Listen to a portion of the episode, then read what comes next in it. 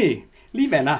Tervetuloa oikein paljon. No kiitos, kiitos. Tota, hauska homma, kun mä varmaan sanon tämän joka lähetyksen alussa, että meillä on ollut vähän aikataulullisia ongelmia ja peruutuksia ja kaikkea, mutta tällainen tämä vaan aina menee niin sanotusti, että ei, ei, ei aina niin kuin elämässä kaikki, kaikki mene sillä kun suunnittelee, mutta sä oot vihdosta viimein täällä. No mä oon nyt vihdoin viimein, että onko tämä nyt joku kolmas neljäs kerta, kun yritettiin saada aikataulut osa, mutta nyt oli tarkoitus tällä Joo, tää, hetkellä niinpä, onnistua niinpä. sitten. Tota, kerroksä alkuun kuuntelijoille ja katsojille vähän, että kuka sä oot ja mitä sä duunailet?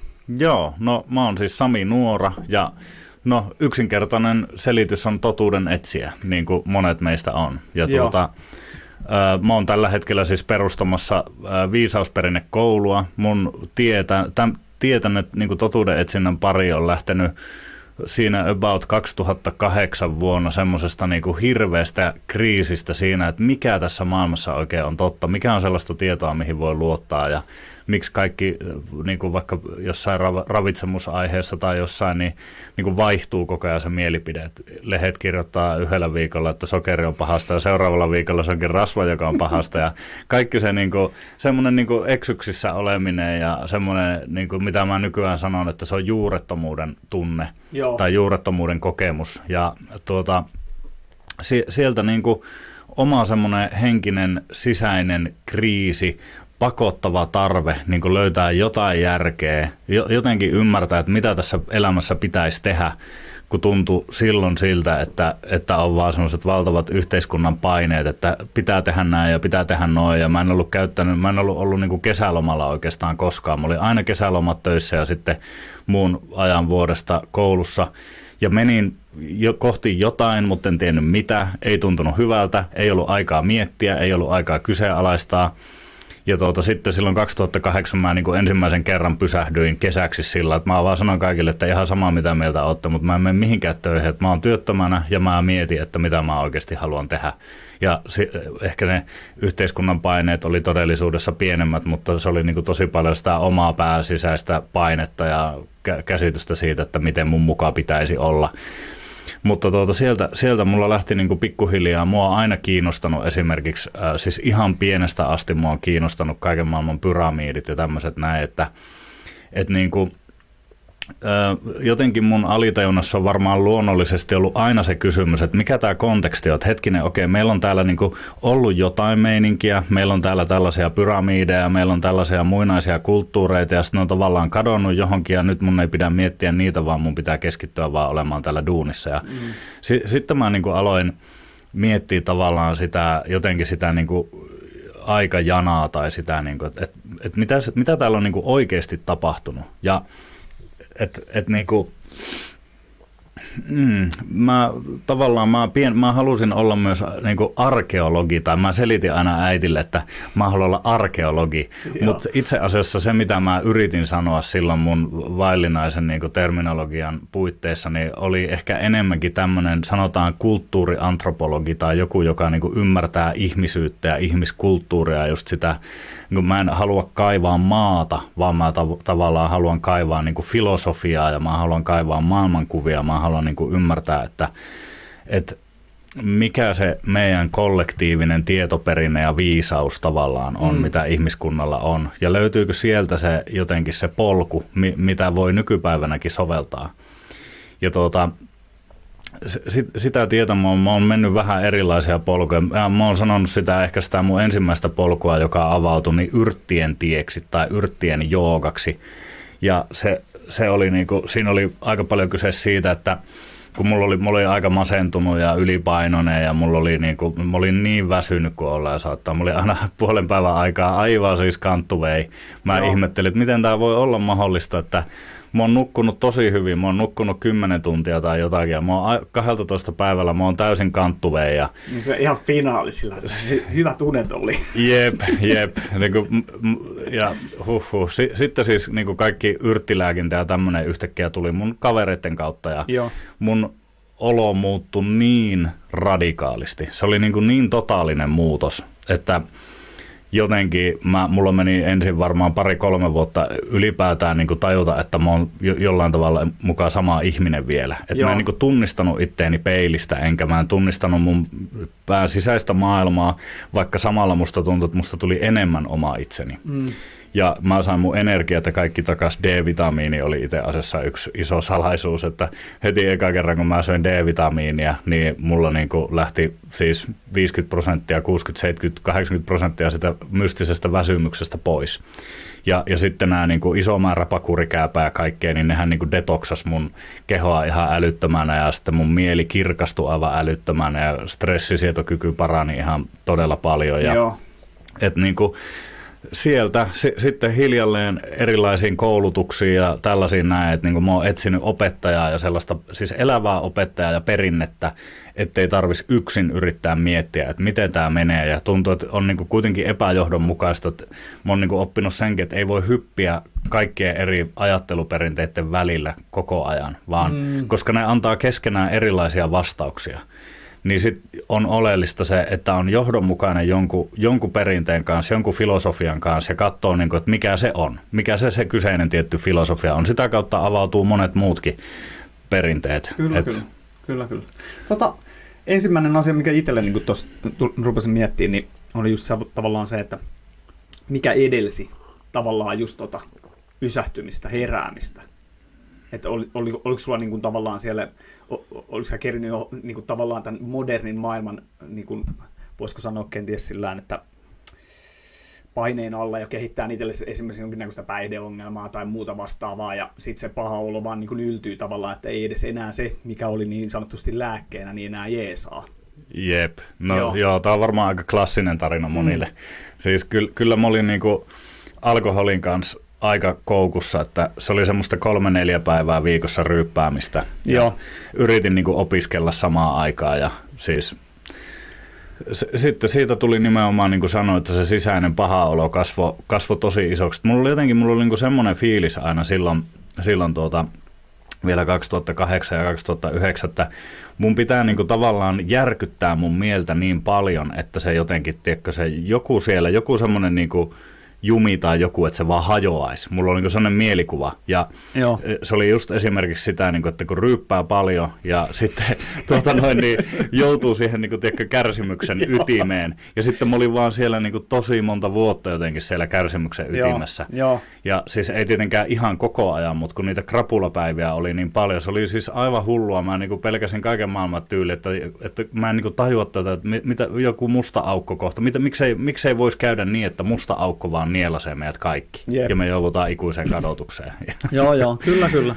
Ei, mutta se on niin kuin tosi, tosi mielenkiintoinen juttu, koska mä oon näitä keskustelua käynyt tässä niin kuin vuosien aikana, ja sitten on tosi, tosi jännä homma sillä että, että mulla on itsellä ollut kanssa siinä 2007, niin käynyt tavallaan tuommoinen samanlainen homma että et oma paha olo vaan, niin kun, se vaan meni sillä, että ne niin sanotut aineet, millä lääkitsi itseensä, niin ei, ei, ei niillä enää ollut tavallaan niin voimaa, että se vaan niin puski läpi sieltä. Ja sitten kun tässä just kuuntelee tavallaan ihmisiä, niin meillä on niin kuin todella paljon niin kuin toi reitti on samanlainen ja sitten se on jotenkin jännä, että se, se on niin kuin jotenkin kuvannollisesti semmoinen niin kuin, mikä se on, ristintie että sä raahat sitä ristiä niin kauan siellä selässä, että se, se niin kuin painaa sut alas ennen kuin sä niin kuin tajuat päästään irti mm. tietyssä mielessä. Että jos nyt käytetään tämmöistä länsimaista, länsimaista niin kuin terminologiaa kuvaan sitä, että, että meidän jollain tapaa tarvii kärsiä niin paljon, että sä vaan niin kuin meet sinne kärsimyksen siihen pisteeseen, että sä joko luovutat, niin kuin ihan antaudut täysin sille kärsimykselle, tai sitten sä lopetat sen tien siihen.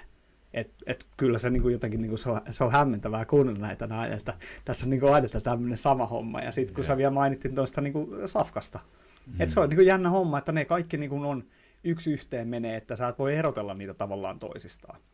Jep. Et se, se, se on todella erikoinen juttu. Kyllä, todella monella lähtee ravitsemuksen kautta. Tai se on niin se ensimmäinen, missä sitten tehdään jotain muutoksia Joo. ja siirrytään siihen terveellisempään ruokavalioon ja löydetään jotain, mikä tuntuu oikeasti niin kuin toimivaa ensimmäistä kertaa. Niin onhan se nyt hämmentävä just, että sä pistät jotain suuhun, millä ei ole aikaisemmin ollut mitään merkitystä ja sitten yhtäkkiä se homma, että hei, mä tunnen, niin kaikki tuntuu paremmalta. Jep, ja mä oon jep. tehnyt täysin päinvastoin sillä kuin mitä sanotaan, että tee. Jep, jep.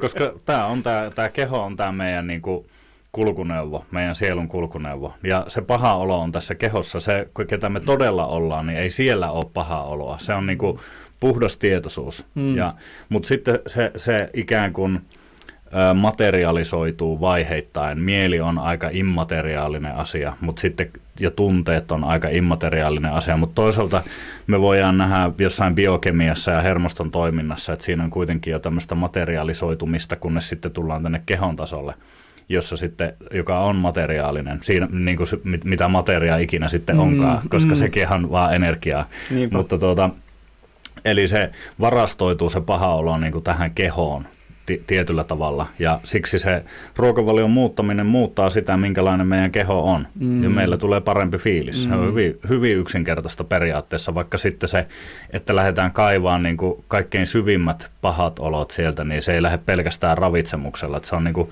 välttämätön osa, mutta se ei, ei riitä ihan kaikkea, että pitää tehdä niin kuin monenlaista juttua. Oliko sulla sillään siinä alussa, että periaatteessa siinä, siinä vaiheessa, kun vähän otti nuo no, safkat haltuun ja sitten rupesin niin miettimään, että koska mulla oli niin kuin sama asia, että mä rupesin miettimään, että miksi mä, mä en tiedä mistään mitään. Se oli niin kuin semmoinen niin kuin, tavallaan se kulminoituminen siihen, että kun mä rupesin niin kuin kelailemaan asioita, että mä, että mä en niin kuin tiedä mistään mitään. Että mä toistelen tietynlaisia asioita, niin kuin, joo joo, mutta niiden taustalla niin kuin, tavallaan minkäännäköistä ajattelua, kokemusta, vaan se on vaan sitä, että mikä, mikä on niin kuin, tavallaan sut on niinku ohjelmoitu. Lykätty disketti sisään ja sanoo, että näinhän nämä asiat on ja hyvin menee. Ja sit, sit sä niinku vaan toistat niitä ilman, että sä edes ymmärrät, että sä, sut on, niinku, sut on niinku rakennettu ulkoopäin. Siinä ei ole niinku mitään sisäsyntystä. Ja sitten kun sä lähdet menee sinne, on vaan sä, herra Jumala, mikä urakka tästä tulee. Jep. Siis että tavallaan sä niinku tajusit, että, että kun sä et tiedä mistään mitään, niin sä tajusit siinä samalla, että mä joudun niinku vetämään kaikki läpi uudestaan. Joo. Siis kaikki semmoiset niin typerimmätkin asiat, sä joudut niin kuin kaikki, niin kuin, ja siinä vaiheessa rupesi niin kuin mureneen se niin, niin sanottu rakennettu maailmankuva sillä, että näin nämä asiat toimii. Joo. Et, et, ei tarvitse niin kuin sen ihmeemmin ihmetellä, että menet duuniin ja hommailet itsellesi kaikkia kivoja juttuja, niin kyllä se siitä. Jep. No kuta kuinkin noin. Siis tuota, mulla oli, niinku, mulla oli just tosi paha olo siitä, että mä koin, että kaikki mitä mä niinku elämässäni on ihmisiltä kuullut, ja maailmasta kuullut, niin se on niinku skeidaa. Mä en tiedä, saako tässä se on, täh, siis tämähän on niinku just tämä idea, että, että nyt meillä on oikeasti nämä niin alustat, missä me saadaan keskustella asiasta sillä.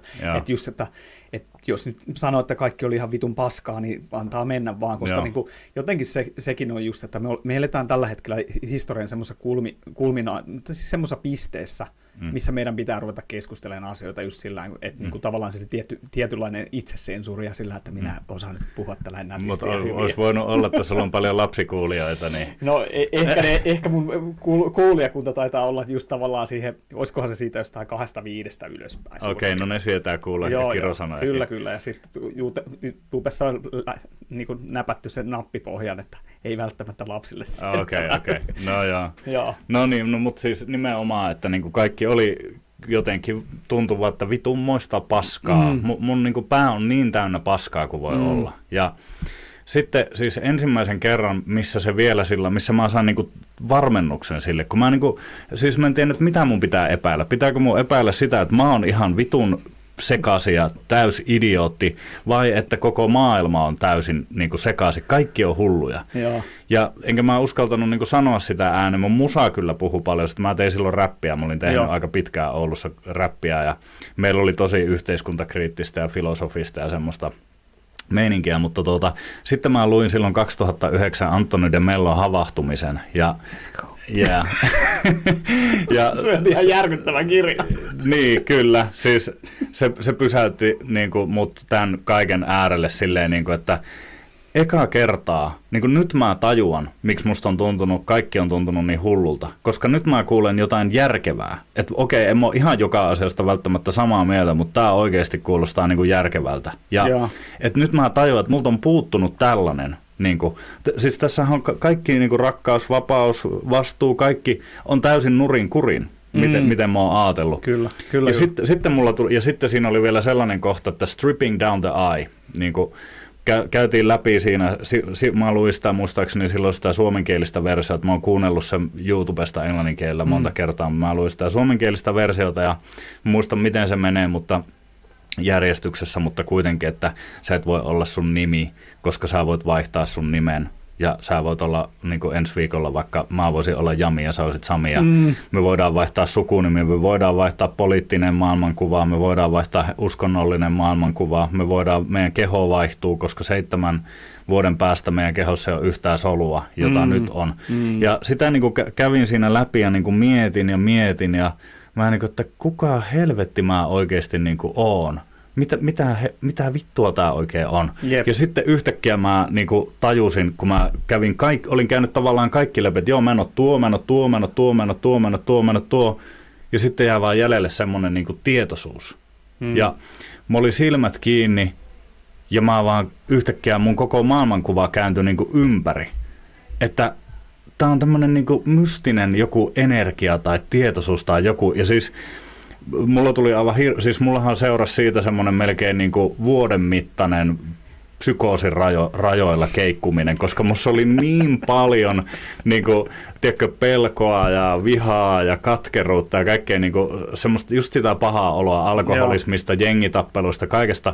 Ja se yhtäkkiä niin kuin, tavallaan lävä, lävähti mun eteen, että mä oon näin vitun jumissa, tukossa, mm. niin kuin, näin matalissa energioissa ja kaikessa. Ja se muutenkin siis vaan se niinku kokemus siitä, että mä en tiedä kuka mä oon. Mä en tiedä enää yhtään mikä on niinku totta. Että okei, tämä mitä tämä Demello puhuu, niin tässä täs on niinku perää, mutta siis niinku just toi mitä saa sanoa, että mun pitää opetella ihan kaikki uusiksi. Mm, mm. Että niinku, siis tämä on helvetin pitkä tie, sen mä niinku tajusin silloin. Ja sitten tuntui siltä, että pitää koko ajan niinku pitää itsensä tosi skarppina, koska jos mä tota noin, niin jotenkin rentoudun – niin mä just nimenomaan joudun jonnekin mun sisällä olevaan, mun omassa tietoisuudessa olevaan mustaan aukkoon tai johonkin, jossa on vaan niin synkkä pimeys, että mä en pääse siltä mm. niin kuin mihinkään.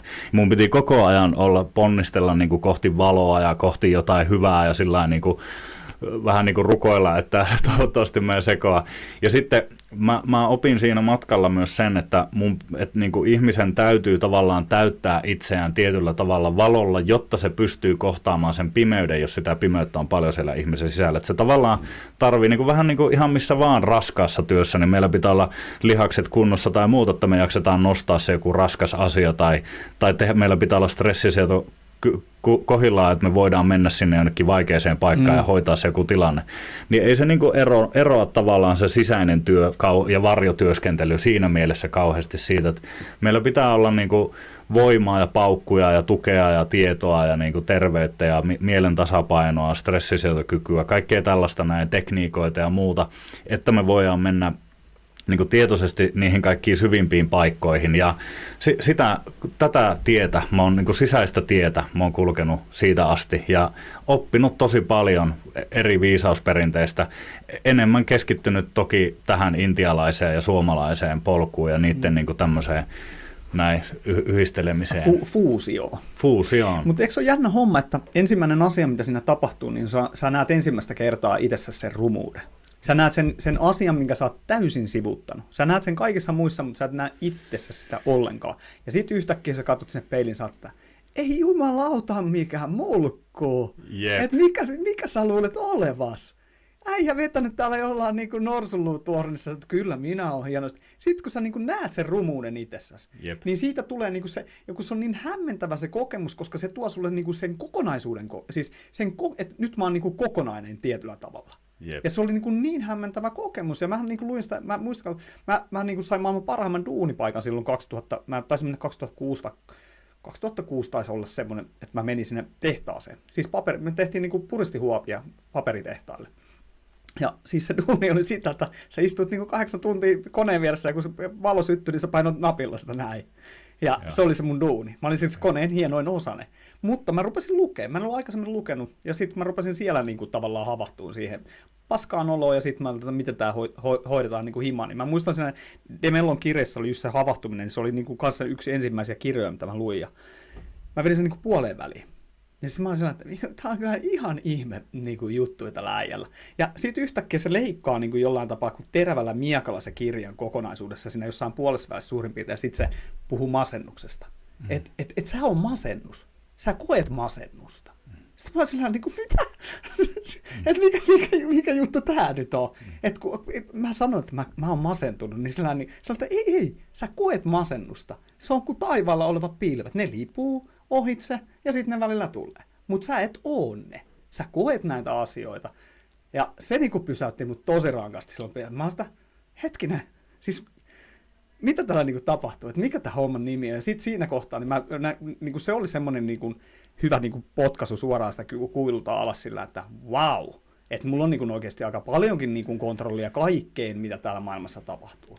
Että mä oon niin tavallaan se kaiken keskipiste, mutta nyt mun pitää niin vielä niin jotenkin hioa tätä taitoa enemmän. Ja mullahan oli itsellä se, että mä vedin kanssa kaikki. Mä luin filosofiat, mä luin periaatteessa kaikki niin uskonnokkaan siitä läpi silloin. Siis etin. Ja sitten mä niin itsellä oli se, että niin kuin idästä löytyi mulle, että se, niin kuin sen oli se mun polku, koska siinä ei ollut mitään ylimääräistä keidaa. Mä niin kuin tykä, tykästyin siitä yksinkertaisuudesta, siitä, että mitä sä selität, että tee ruokaa, siivo, tiskaa astia, siivo kämppäs ja anna mennä, sillä siis mikä tämä homman nimi on, että te olette uskonto, mutta sitten niinku, teillä ei mitään opetettavaa niinkö. Sä, mm. okei, okay, mä otan selvää, että mikä tämä homman nimi on. Ja silloin niinku, tai se oli se ensimmäinen koukku siinä.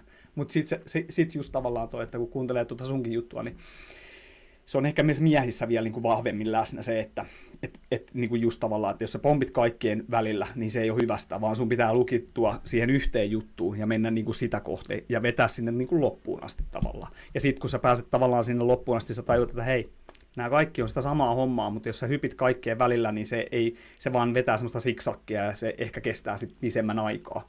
Ja siinä menee ajattelussa ehkä enemmän vielä sekaisin siinä vaiheessa. Jep. Joo, just näin. Eli jos vaikka tuota tästä lähdettäisiin miettimään, että mikä on paras reitti Stockmannille tai mihin tahansa tuohon noin, niin, niin siis meillä on, me, voidaan, me, me voidaan ottaa kymmenen eri reittisuunnitelmaa. Mm. Navigaattori näyttää välittömästi pari-kolme eri reittiä. Ja, mutta jos me yritetään kulkea kaikkia niitä yhtä aikaa, niin mä aina sanon, että meillä pitää olla joko helvetin monta ja pitkää jalkaa, tai sitten meidän pitää niinku sahata tälleen näin. Mutta jos me, jos me niinku maltetaan valita joku yksi tie, ja sitten se, että me voidaan myös jossain vaiheessa vaihtaa mm. sitä tietä. Siis mm. sillä, että esimerkiksi mä opiskelin erästä perinnettä tiettyyn pisteeseen asti. Ja kun mä opiskelin sitä filosofiaa, mä en tarkoita, että musta tuli sen perinteen mestari, vaan mä tarkoitan vaan se, että mä yhtäkkiä niin kuin taas, että aa, hei, tämä ottaa tällaisen näkökulman näihin ja näihin ja näihin ja näihin ja näihin mm. asioihin. Ja se on niin kuin siinä, toi on se tie. Sitten mä tajusin, että tämä toinen polku taas vastaa niin tuossa kohdassa samalla lailla, tuossa kohdassa samalla, mutta tuossa ja tuossa se vastaakin eri lailla. Ja tämä tuntuu itse asiassa mulle niin paremmalta tieltä. Joo. Et sitten mä lähdin, lähdin tällä tavalla kulkeen niin toista tietä, ja kun mä olin kulkenut sitä, ja nyt kulen edelleen periaatteessa sitä tietä, niin mä näen koko ajan paremmin myös, miten ne toiset polut, että ne, ne on niin periaatteessa yhtä päteviä, mutta kyse on vähän siitä samasta jutusta, kun me just valitaan joku mieluinen reitti sinne jonnekin, vaikka tästä keskustaan tai mitä kyllä, vaan. Kyllä. Että joku vaan pitää niinku valita. Ja sama asia on, että et, et sä niinku vedä vaan kaupasta jotain kuteita päälle. Ne kuteet pitää olla semmoista, että ne istuu sulle. Niin, ja sun et pitää sä... valita niin, jotkut kuteet. Niin. Et, et, et voi niinku olla sillä, että no mä otan kaikki. Kahdeksan takkia päällekkäin. se on just näin. Ja se on jotenkin niinku äärimmäisen mielenkiintoista, just, että kuuntelee, kuuntelee tuota sunkin juttua. Niin se, mit, missä kohtaa sulle tuli semmoinen, että, että nyt mä oon löytänyt sen, mikä tuntuu musta hyvältä? Mm. No niitä on varmaan tullut tietyssä mielessä niin semmoisia pienempiä ja isompia koke- ton tyyppisiä kokemuksia niin kuin matkan varrella. Tietyllä tavalla joka päivä, mutta Tämä esimerkiksi tämä David Frowley, jonka tuota noin, niin koulussa mä oon opiskellut viimeksi, niin mä oon niin hänen juttuja kuunnellut sillain pikkusen jo monta vuotta – mutta sitten tuota noin, niin mä oon just nimenomaan vähän niin kuin pomppinut. Mutta sitten se pomppiminen on ikään kuin koko ajan vähentynyt ja vähentynyt. Ja Joo. sitten kun mä olin opiskellut Suomessa niin kuin ajurvedaa ja joogaa, niin sillä niin kuin mun mielestä niin pitkälle kuin mun kuulu täällä opiskella. Et mä olin tavallaan ottanut yhteyttä niihin semmoisiin opettajiin, jotka musta tuntui parhaalta ja, ja oli oikeita valintoja toki. Mutta sitten tuntui niin kuin jossain kohtaa, että hei nyt täällä Suomessa ei ehkä enää ole semmoista opettajaa, joka voi auttaa mua niin kuin tästä eteenpäin. Et nyt mä haluan mennä vielä syvemmälle näihin elämän ja kuoleman kysymyksiä tänne maailmaan. Joo. Ja sitten sit mä niin päätin silloin, että nyt mä lähden jatkaa tuon Fraulin linjalla, koska mä aina vaan vakuutun enemmän ja enemmän siitä, kun mä katson, mitä hän on niin tehnyt, minkälaisia kirjoja, minkälainen, minkälainen suhtautuminen hänellä on niin uskontoihin ja viisausperinteisiin ja muuta tällaista, niin se, se tuntuu mulle niin tosi omalta. Ja siinä on myös se, että mun ei tarvi olla millään tavalla dogmaattinen, vaan mä osaan niin soveltaa. Et esimerkiksi hän ei voi avata meille kuitenkaan vaikka Kalevalaa tai suomalaista, että mun, ja meidän pitää tehdä niin kuin se itse mm. se työ. Että mä tavallaan koen, että se on niin kuin, mikä tahansa koulu, siis jos olet vaikka sähkömies, niin sä saat sieltä koulusta ne perusymmärryksen siitä hommasta, mutta sen jälkeen sun pitää irtautua siitä jutusta ja lähteä kun sä menet sinne työmaalle, niin se, ei sulla ole siellä kukaan selittämässä, että hei, tämä menee näin. Niinpä. Niin vähän sama juttu, että pitää saada tietty pohjaymmärrys ja sitten se oma tie aukeaa. Ja tavallaan se, mikä mulla on niin kuin vahvistunut, niin on, on just tässä viime vuosina vahvistunut se, että okei, tämä on tämä suomalainen perinnä on niin tämä ykkösjuttu. Se on se, mi- mihin mulla on kaikkein suurin sydämenpalo. Mm. Mutta niin kuin elävistä opettajista ainoa, joka on, joka on pystynyt vastaamaan mun kysymyksiin, niin on tämä David Frowley ja sen, sen niin kuin se koulukunta ja Advaita Vedanta perinne. Joten mä kuljen omaa polkua, tässä viitekehyksessä, mutta täältä mä saan niin kuin aina vastaukset, jos menen itse löydän niitä tai mä haluan miettiä, että miten tämä voisi mennä, että vitsi kun ei nyt, ei nyt oikein tule mistään järkeviä vastauksia, ne tuntuu aina löytyvän melkeinpä tuolta. Joo. Et se on semmoinen. Tota, kuka, kuka tämä kyseinen henkilö on? No David Frowley on siis yksi arvostetuimpia Vedanta-opettajia maailmassa, että se on niin kuin USAssa syntynyt ja tuota noin niin, muuttanut Intiaa jossain vaiheessa, alkanut käymään, ottanut yhteyttä intialaisiin guruihin ja mestareihin ja sitten alkanut saada arvostusta ja tunnustusta ja se on tällä hetkellä yksi maailman arvostetuimpia länsimaisia Vedanta-opettajia. Se on saanut niin kuin, tärkeimmät ashramit ja tärkeimmät gurut ja poliittiset johtajat ja tälleen on niin kuin, tunnustanut sen. Että se on kir- opettanut monessa paikassa ja kirjoittanut paljon kirjoja. Joo. Ja, ja sitten silloin tämä American Institute of Vedic Studies oppilaitos, niin tuota, se on tällainen, tällainen Mielenkiintoista. heppu. Joo. Mä, mä aina, aina mietin sitä, että, että, että esimerkiksi itselläni, esimerkiksi Alamatsi on ollut mulle tavallaan semmoinen niin kuin henkinen opettaja tietyssä mielessä. Ja mä oon aina kellannut sitä, että tosi, tosi monet niin kuin lähtee länsimaista niin kuin itämai, itämaiseen polkuihin mm. kohde jotenkin, niin kuin mä, ja sitten mä itse aina niin kuin mietin sitä, että kuinka paljon siinä on kysymys tavallaan se, että sä pääset irti sitä sun omasta kulttuurikontekstista.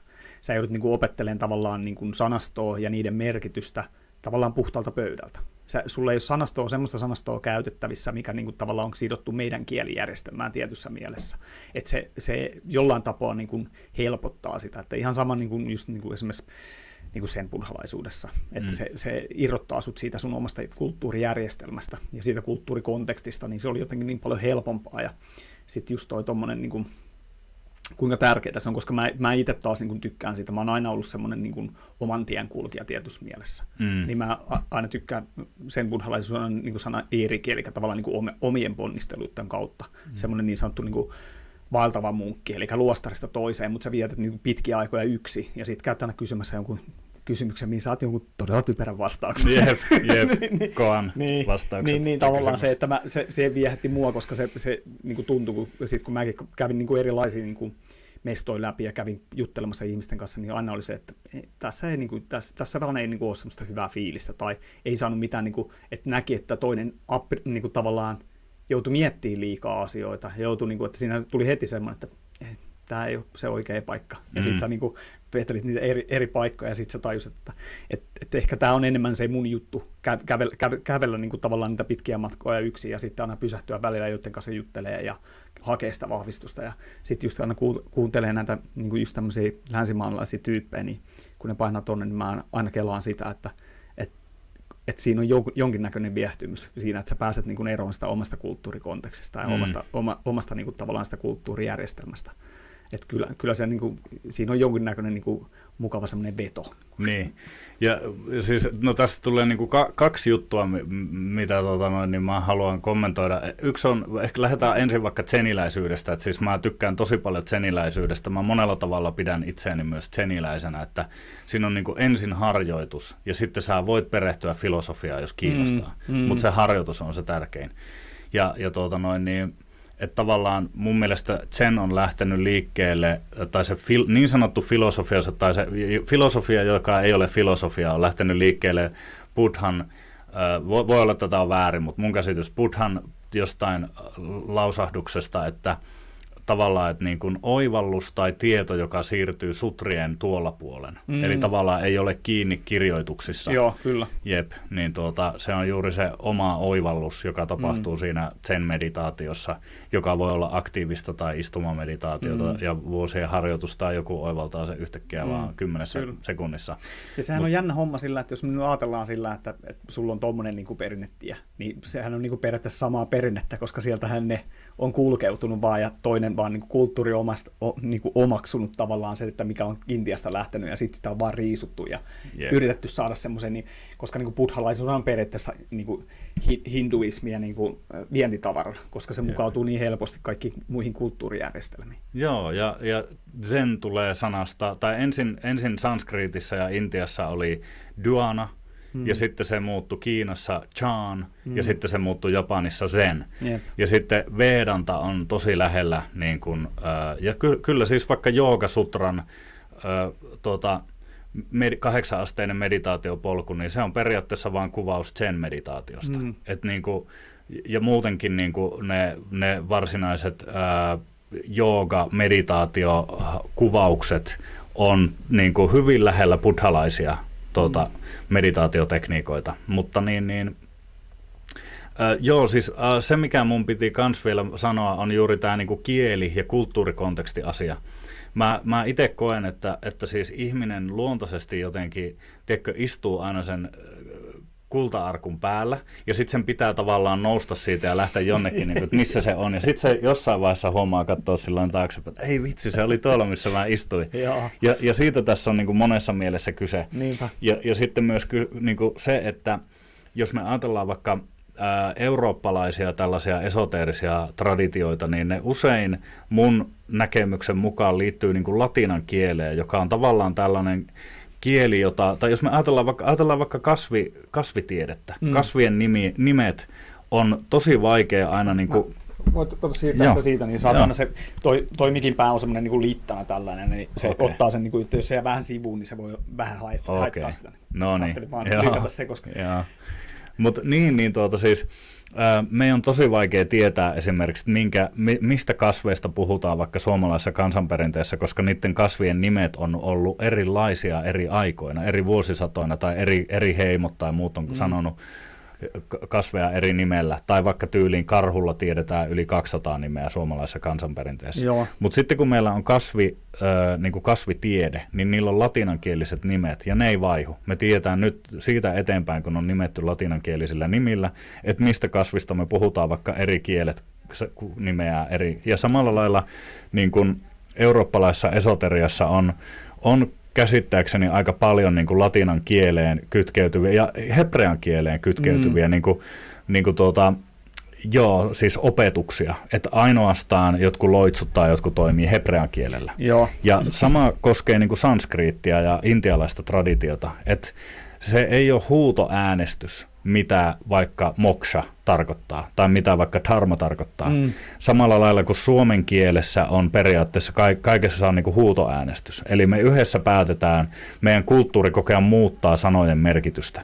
Ja siksi me ei voida niin kuin säilyttää suomen kieltä. Tämä on itse asiassa sellainen dilemma, mitä mä kokea niin pohdin, että miten me ratkaistaan tämä nyt, kun me halutaan tuoda tämmöinen ajaton viisaus niin Suomeen, suomen kieleen, suomalaiseen kulttuuriin. Miten me naulataan niiden asioiden merkityksiä ja estetään, estetään niiden ajatusten romahtamista ikään kuin vaikka materialismin tasolle tai muuta vastaavaa. Joo. Et, et tuota, Intiassakin, no kyllä niin kuin sanskriitin kieli on käynyt tiettyjä muutosvaiheita läpi, mutta kuitenkin se ei ole puhekieli, vaan se on niin kuin henkisen tieteen kieli ja, ja vedojen kieli. Ja tuota noin, niin, ää, se, se henkinen kulttuuri ylläpitää niiden käsitteiden merkitystä. Ja siksi tavallaan se oppi pysyy niin kuin samana. Mm. Et sitten semmoisia niin pysyviä ilmiöitä meidän pitäisi löytää omasta kulttuurista, koska suomen kieli ei ole riittävän staattinen, vaan se on puhekieli. Niin meillä on tällaisia. Meillä on esimerkiksi yksi taso on kalliomaalaukset, joka on pysyvä asia mutta ei niin pysyvä, etteikö nekin sieltä, nehän rapistuu sieltä hiljalleen. Niinpä. Ja, mutta on, on muita tämmöisiä juttuja, niin kuin vaikka Kalevalassa on, Ka- Kalevala on todennäköisesti pitkäkestoisin suomenkielinen teos, mi- kirjallinen teos, mikä, että kun me ollaan kuoltu niin silti vielä 500 vuoden päästä on ihan täysin mahdollista, että Kalevala on edelleen olemassa. Ja se on niin kuin, että kaikki muut kirjat on, vaikka olisi kuinka kovia kirjailijoita, niin ne on vaan kadonnut ajan hämärään, mutta Kalevala vielä säilyy. Se tunnetaan ympäri maailman ja siitä on monia eri käännöksiä, niin vaikka käännöksissä aina menetetäänkin kaikenlaisia asioita, mutta sillä että se symboliikka, mikä on Kalevalassa, niin se on siinä mielessä vähän niin kuin meidän pyramidi, meidän versio pyramidista. Mm, aivan. Mielenki- siis näitä on just näin ihan älyttömän mielenkiintoista kuunnella ja sitten sit mulle, mu, mu, ehkä se on semmoinen sana, mitä mä niin haluaisin tässä kohtaa käyttää, että niin täyttyy semmoisella toiveikkuudella, kun mä istun periaatteessa samanlaisen ihmisen kanssa tässä juttelemassa tämmöistä asioista, mikä on niin kuin pitkän ajan ollut sillä että on ollut tyhjössä. Ei ole ihmisiä, joiden kanssa keskustella näistä asioista. Ja tosi useasti on se, että ihmiset jää kiinni niihin lauttoihin. Mä oon henkinen ihminen. Mä kuljen nyt tätä henkistä tietä. Mä, mä, mä oon henkinen ihminen ja sitten siitä tulee vaan semmoinen yksi niin kuin kerros sinne päälle että tavallaan pidetään tosi kovaa kiinni. Ja nyt kun tässä juttelee sunkin kanssa, niin on jotenkin niin kuin mukava. Tämä kolme vuottahan on aiheuttanut se, että kaikki, niin kuin kaiken ton paskan keskellä, niin, rupeaa ne majakat tulee ylös ja on sillä, no niin, moi. Yep. Että niin kuin löydetään takaisin tavallaan sinne niin kuin toistemme luo ja rupeaa näkemään sen, että ei, ei tämä ehkä olekaan niin toivotonta. Ja sitten just tämmöinen niin uuden, uuden rakentaminen on aika kovassa vauhdissa. Yep. Tämä, siis se näkee niin kuin monella eri rintamalla ja sitten just kun tässä kuuntelee, kuuntelee noita sun juttuja, niin on semmoinen to, todella toiveikas olo siitä, että kun mulla on aina ollut semmoinen sisäinen fiilis, että kun mä en tiedä, mitä se suomalaisuus on, kun se on tuntunut aina sillä, että tämä, tämä ei ole sitä, mitä niin kuin meille myydään, mm. mitä meille myydään, koska mä muistan silloin, kun mä oon istunut mun iso-iso-äidin niin niin, niin se on kehrännyt vielä villaa ja kaikkea, ja mä oon joutunut istumaan siinä lattialla niin kuin pitämässä sitä villaa. Siis pienenä lapsena, mikä on niin kuin varmaan nykypäivänä niin kuin kukaan ei pystyisi niin kuin pikkukersana, mutta muori kertoo aina kaikkia juttuja siinä samalla. Mm. Ja se niin kuin puhuu niin kuin Kalevalasta ja tommosesta, ja ne jäi silti tuonne niin takaraivoon, vaikka mä oon ollut tosi pieni, ja sitten mä oon niin kuin monta kertaa miettinyt sitä, että se on se meidän niin kuin isoin ongelma tässä hetkessä. Me ollaan niin juurettomia. Me ollaan omaksuttu niin kuin väärien, tai niin kuin, ei väärien, mutta vieraiden kulttuurien arvoja, ja me ei osata arvostaa sitä, mitä meillä täällä on. Mm. Ja sitten kun sä katot, niin se on melkein onnistunut vielä tuhoonkin. Mm. Että ainut mitä meillä on, niin on tavallaan Kalevala, ja se, sekin niin on mulla tuossa pöydällä just sen takia, koska siinä on jotain semmoista, että aina kun mä selailen sitä, niin se, se täyttää mut semmoisella erikoisella fiiliksellä, mitä ei mistään muista kirjoista ikinä tuu. Mm. Ja se, sä niin kuin tiedostat, että se on sitä sun kulttuuriperintöä, mitä, ollaan, mitä tässä ollaan niin kuin hävitetty niin kuin vuosikymmenien ajan. Että sillä ei ole mitään arvoa. Me mm. ollaan vaan semmoinen, niin kuin, me ollaan semmoisia niin yksinkertaista metsäkansaa, millä ei ole mitään arvoa. Meidän kulttuurilla ei ole mitään arvoa, se pitää poistaa. Mm. Semmoinen fiilis itsellä on. Mm. Ja sitten kun sä yrität jotain löytää, niin Herra Jumala on kuin vaikeeta. Mm. Se on todella vaikeeta. Että kyllähän niin kuin se, että, että jos puhutaan niin kuin esimerkiksi jostain tutkijoista, niin tutkijat tutkii, mutta kuka välittää sitä aitoa perinnettä. Mm. Sitä, mikä ei ole, et, ei ole niin kuin tavallaan lähestytty tuollainen vaan nimenomaan se, että missä se meidän perintö on. Mm. Onko se hävinnyt johonkin? Mm. Jep, ja se, että tuohon, mitä Kalevala, millä, mitä mä tarkoitan Kalevalalla, niin mä itse asiassa määrittelen sen niin, että Kalevala on tämmöinen keinotekoinen yleisnimi meidän koko ku, tälle aineettomalle kulttuuriperinnölle, mm. koska se on vaan niin kuin helpompi. Toki voi sanoa vaikka, että kansanperinne ja näin päin. Joo, joo.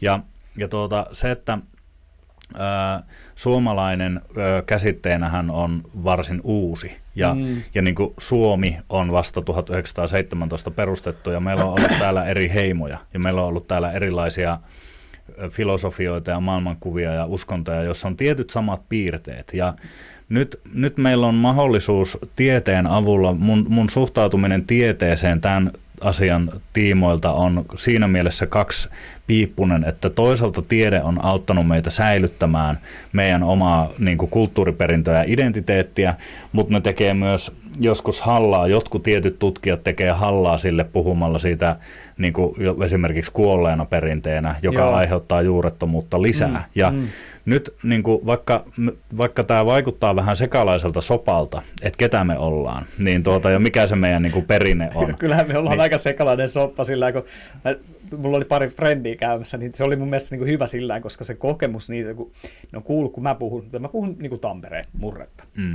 Sitten kun me painettiin menee tuonne vähän sivummalle, niin sitten se on sillä siis vaihtuuko teillä kuinka pahasti, niin kuin mä sanon, että, että sä voit niin kuin oikeasti kulkea sen yksi sata kilometriä toiseen suuntaan, niin sä et välttämättä ymmärrä kaikkea niitä sanoja, mitä käytetään. Että se, että se on niin kuin tosi vivahkeja tästä, että meillä on niin kuin niitä murteita tosi paljon pieneen maahan. Mm. Ja ne voi oikeasti ihan muutamassa kymmenessä kilometrissä niin kuin muuttua se, että miten ihmiset puhuu ja mitä sanoja käyttää, niin noin vaan sillä ok. Joo. Jep, no ne on niitä vanhoja mm. tuota, heimomurteita jo, jo, joita sitten nimenomaan Elias Lönnruut niin yhdenmukaisesti esimerkiksi Kalevalassa ja näin. Et sitten, sitten siitä on tietenkin esimerkiksi karjalaiset ei ole tykännyt siitä, että heidän kieltään on niin kuin muokattu tuolla tavalla, mutta tuota, me ollaan saatu siitä tiettyjä etuja. Et me olla, että se, että meillä on on tämä suomen kieli, tämmöinen virallinen kielioppi, niin se on auttanut meitä kehittää meidän instituutiot ja muut ja säilyttää sitten myös me, meidän itsenäisyyden. Siitä voi toki olla montaa mieltä, että onko se oikeasti säilynyt vai ei. Mutta siis, ää, hei, ehkä, siis... ehkä just, just niin itse tykkää ajatella, että se niin kuin, tavallaan se itsenäisyys, niin se on jotain semmoista, mitä meiltä niin jokaiselta voi viedä pois. Että mm. sitten puhutaan niin kuin valtion itsenäisyydestä, niin se nyt on jo mennyt, mennyt aika päiviä sitten, mutta jotenkin, jotenkin ajattelee sitä, että sitä meidän itsenäisyyttä ei voi viedä. Mm. Sitä, ei, sitä, ei, niin kuin, sitä, ei voi, sitä ei vaan voi meistä niin kuin riistää pihalle. Jep. Et se on itse sitten jokaisen on tietenkin henkilökohtainen valinta, että suostuuko niin kuin alistuun mm. semmoiseen asiaan, mutta kyllä mm. tässä itsellä niin noussut semmoinen kapinahenki tässä kolmen vuoden aikana, että niin. sorry, se on niin kuin vapaus tai kuolema.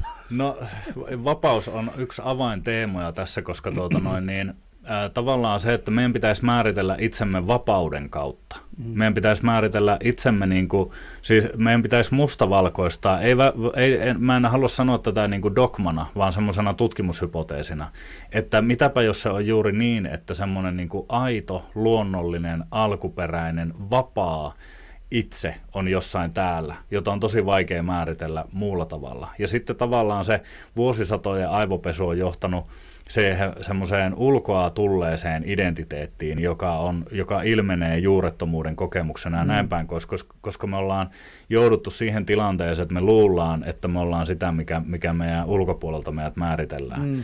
Mutta todellisuudessa, jos me käännytään sisältäpäin etsimään sitä, niin me löydetäänkin sieltä sitä samaa, mitä Zenissä etitään ja näin päin pois. Koska ei meillä ole ollut tällaisia käsitteitä kuin Suomi ja suomalainen. Mm. Meillä ei ole ollut sellaisia ulkoapäin tulevia dogmeja, koska meillä ei ollut edes kirjoitustaitoa, mihin olisi voinut edes tuota, nivoa jonkun dogman, vaan Joo. me ollaan oltu vapaita henkisiä etsijöitä.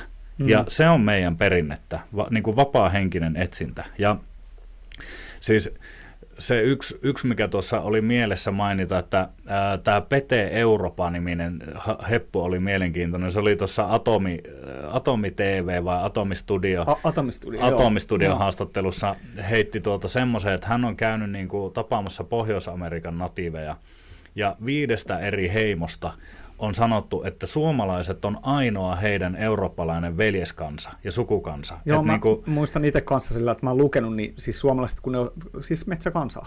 Osas Jep. kerätä marjoja, osas ja sauno ja Jep. kaikki sama, niin paino menee siellä mettässä, niin nehän ilmeisesti suomalaiset oli ensimmäisiä näitä niin kuin eurooppalaisia, jotka tuli, jotka sitten niin kuin oikeasti niin kuin sulautui myös osaksi niin kuin noita intaaniheimoja. Kyllä mä Kyllä. muistan lukenin jotain tämmöisiä, niin mä sillä, että todennäköisemmin just näin. Jep, jep. Eli me ollaan tultu aika tosi kauas niin kuin siitä. Mutta tuota, toisaalta siitä on, ei ole kauhean pitkä aika mun mielestä, kun tämä kaupungistuminen on ollut niin kuin monessa mielessä se viimeinen niitti. Joo. Eli vielä 1800-luvun loppupuolella esimerkiksi niin on ollut niin kuin maaseudulla vahvaa perinnettä joissain tietyissä paikoissa. Ja esimerkiksi mä itse seuraan yhtä sellaista perinnettä, joka on lähtenyt niin kuin maaseudulta ennen kirjoitustaitoa siellä ja, ja tuota, ennen, ennen kaupungistumista. Ja sen perinteen niin kuin oman perimätiedon mukaan, niin se tavallaan se historia lähtee siitä, että se siirtyi maaseudulta kaupunkia alkoi miettiä, että miten helvetissä me nyt tehdään, kun me ei enää voida nähdä sitä, miten tämä luonto määrää kaiken, koska me ollaan täällä niin kuin kaupungeissa. Että me ei olla enää siellä maaseudulla. Mm. Niin miten me nyt jatketaan tätä juttua? Ja sitten se on niin kuin, tavallaan sata vuotta miettinyt ja filosofoinut sitä, että miten tämä homma niin kuin jatkuu. Ja se, se on, mä sanon sitä niin kuin kalevalaiseksi tietäjäperinteeksi, se se analysoi ja käyttää itse, itse niin kuin valaistumisen työkaluna kalevalaisia runoja. Mm. Ja sieltä tulee myös tosi paljon mun käsitykset siitä, että miten Kalevalaa voi, voi niin kuin tulkita. Aivan. Et tuota, Mä kirjoitin justiinsa eilettää ja tänään viimeistelin mun blogissa sellaisen artikkelin meidän yhdistyksestä kuin Pohjolan tietäjät ry. Ja siinä käsittelin niin kuin sitä, että mitä on kansanperinne ja mitä on kansan usko ja onko se katkennut vai onko se säilynyt. Ja mun piti siinä muun muassa niin kuin määritellä, että mitä, peri, mitä tämmöinen kansanperinne niin kuin ylipäätään on. Ja mä päädyin siinä nostaa esille kaksi niin kuin käsitettä, joista ensimmäinen on traditionaalisuus ja toinen on etnogeneesi. Ja traditionaalisuus tarkoittaa siis sitä, että arvostetaan niin kuin, ä, esivanhempia ja arvostetaan perinteitä ja pyritään, koska ne luo meille yhteyttä siihen ä, edeltäneisiin sukupolviin niin kuin aikakausiin ja tiettyihin arvoihin. Se antaa meille sitä juurevuutta ja sellaista niin kuin kuulumisen tunnetta, mikä on mm. just nimenomaan juurettomuuden vastalääkettä. Ja sitten etnogeneesi on niin kuin hyvin rinnakkainen prosessi siinä, koska etnogeneesi on tavallaan etnisen ryhmän tämmöinen niin kuin itse määrittely ja itsetietoisuusprosessi. Eli se on tavallaan tämmöinen niin kuin identiteettiprosessi. Ja silloin, jos on niin traditionaalisuus ja etnogeneesi on kansanperinteen määritelmiä, niin silloin me päästään tosi helposti takaisin kiinni siihen perinteeseen. Meidän pitää, meidän pitää vaan alkaa arvostaa niitä perinteitä ja oppia ja omaksua niitä ja niin kytkeytyä niihin. Ja jo, jotakin kautta niin esimerkiksi tämä Ikitietoakatemia on hyvä reitti siihen, koska meillä on, me, me osa, meillä on oikeaa viisausperinnettä, sä, säilytetään ja opetetaan ja ja tuota, annetaan ihmisille avaimia, miten, miten tulla siihen niin kuin osaksi. Aivan. Niin tuota... Semmoinen kysymys tuossa itselle tuli mieleen, että, että miten, miten sä oot niin kuin löytänyt täältä meidän kotimaasta, että miten sä niin kuin oot lähtenyt etsiin, koska itsekin on niin kuin selailu ja katsonut ja ihmetellyt ja sitä ajatellut vaan, että, että kaikki on niin kuin tavallaan niin kuin menetetty jo tietyssä mielessä, koska mä oon itse syntynyt 79 ja mä oon asunut niin kuin periaatteessa syntynyt Ylöjärvellä ja se on ollut vielä semmoinen niin kuin oikeasti maalaiskylä silloin, kun mä oon ollut pieni, nuori. Siellä on vielä niin kuin tehty heinätalkoita ja muita ja pelloilla vietetty kesällä aikaa ja sit, et, et, et se oli vielä semmoista niin kuin maa, maalaisseutua, että mm. mitä, mitä niin kuin ajattelee, että miten nyt kaikki paikat on niin nopeita niin kuin kaupunkilaistunut, mm. niin, niin just on jotenkin ajatellut, että se on niin sidoksissa ollut noihin vanhoihin sukupolviin, mm. jotka niin kuin tavallaan rupeaa per- periaatteessa olemaan jo iäisyydessä, mm. että ei, ei ole ketään jolta kysyä. Ja mulla jossain vaiheessa oli semmoinen niin kuin idea, että olisin niin kuin lähtenyt haastattelemaan just näitä ikäihmisiä ja kyselee niiltä niin kuin meidän perinnöstä, että mm. mit, mitä on. Mm. Se ei vaan koskaan toteutunut omalla kohdalla, mutta miten, miten sä niin kuin, Miten sä lähdit niin tätä ongelmaa lähestyä niin sanotusti? No se on ollut aika älytön niin kuin, työ aika, aika käsittämätön niin kuin vaiva. Siis, ja siinä on mennyt tosi monta vuotta. Ää, ja, ja mon, monta reittiä, koska palaa sieltä, palaa täältä mm. tyyppisesti. Mutta ää, yksi juttu on se, että meidän pitää ymmärtää ensinnäkin, se, että mä oon ymmärtänyt hindulaisuutta, on auttanut mua ymmärtämään sen, että miten eri perinteitä ylipäätään määritellään. Koska esimerkiksi niin, jos me ajatellaan vaikka kristiuskoa, niin meidän käsitys on siitä, että tämmöinen uskontoperinne on vähän ton tyyppinen, että siellä on joku yksi tyyppi, joka on perustanut sen, ja sitten siellä on joku yksi pyhä kirja, jonka kaikki tunnustaa, ja sitten siitä lähtee tämmöinen niin katkeamaton jatkumo, ja se sama opetus tulee sieltä 2000 vuotta tähän päivään asti. Ja se, jos se on niin kuin tämmöisen perinteen määritelmä, niin tuota, me ollaan taipuvaisia etsimään jotain samantyyppistä. Mutta jos me katsotaan hindulaisuutta, niin se on jo kovasti erilainen, koska okei, siellä periaatteessa tunnustetaan Veda-kirjat ö, yhteiseksi alkuperäksi sille kaikelle, mutta tuota, siitä huolimatta niin hindulaisuudessa on maailman laajin pyhien kirjojen valikoima, josta jotkut lukee pakavat kitaa ja jotkut upanishadeita ja jotkut puranoita ja jotkut vedoja ja mm. m- mitä ikinä. Ja kaikki se on silti hindulaisuutta yhtä lailla. Ja hindulaisuudella ei ole ketään perustajaa. Se on, se on niin kuin ainoita uskontoja, joka määrittelee itsensä universaaliuden kautta. Eli, eli hindulaisu, hindulaisuus on itse asiassa ulkoa ulkopuolelta tullut määritelmä, joka tarkoittaa vain Indusjoen varrella asuneita.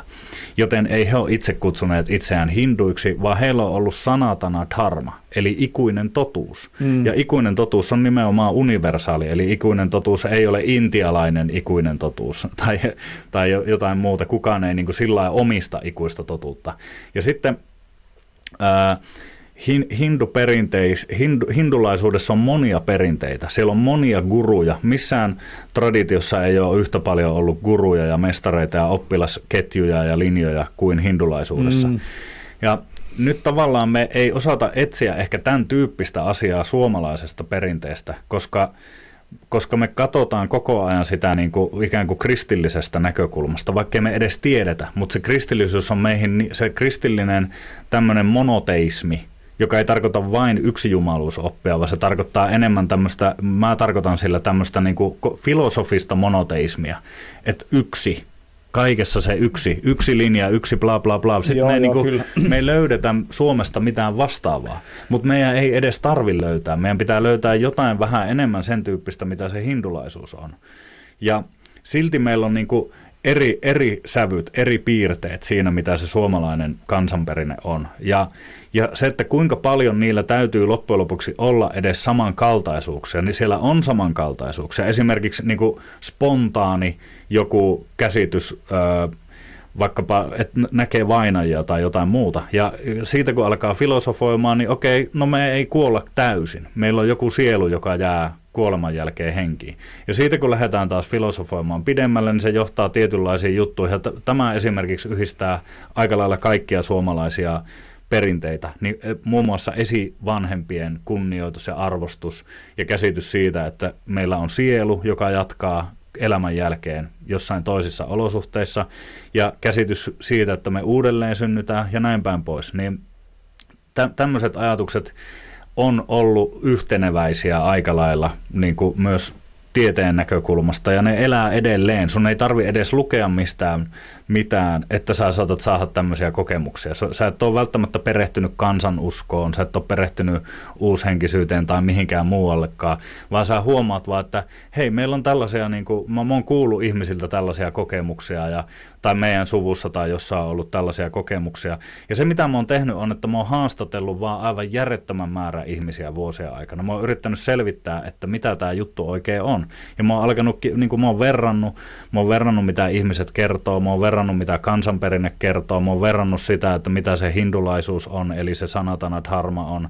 Mä oon verrannut moni eri tällaisiin kulttuureihin alkanut niin käsittää sen, että meillähän on täällä jotain, mutta se jokin ei ole osannut argumentoida oman itsensä puolesta, koska se niin kuin, ö, etnogeneesi edellyttää sitä, että me kerrotaan ja selitetään, mitä me ollaan, ketä me ollaan, mitä me tehdään, mihin me uskotaan tai miten me koetaan tätä maailmaa. Ja nyt ne määritelmät on tullut niin kuin pääasiassa ulkopuolelta. Eli jos me jos me mennään sinne jonnekin 1800-luvun loppupuolelle ja 1900-luvun alkupuolelle, niin kaikesta piti niin kuin vaieta vielä silloin. Ja sitä, sen taustalla oli satoja vuosia sitä, että väkisin vaiennettiin. Eli mm.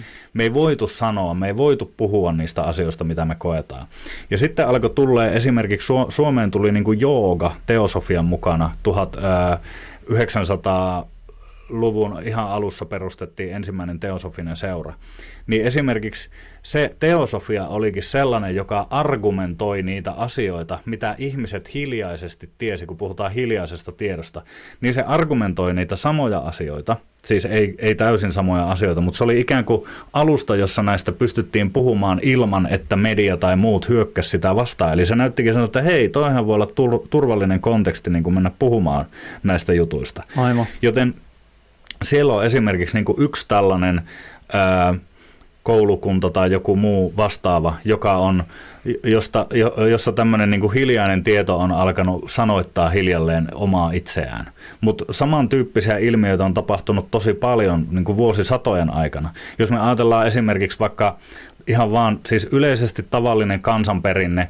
muuttui akateemiseksi tutkimukseksi yliopistoissa – Mutta nyt ihmiset luulee, että yliopistoissa keksittiin vaikka astrologia ja yliopistoissa keksittiin vaikka magia ja alkemia ja kaikki tällaiset näin.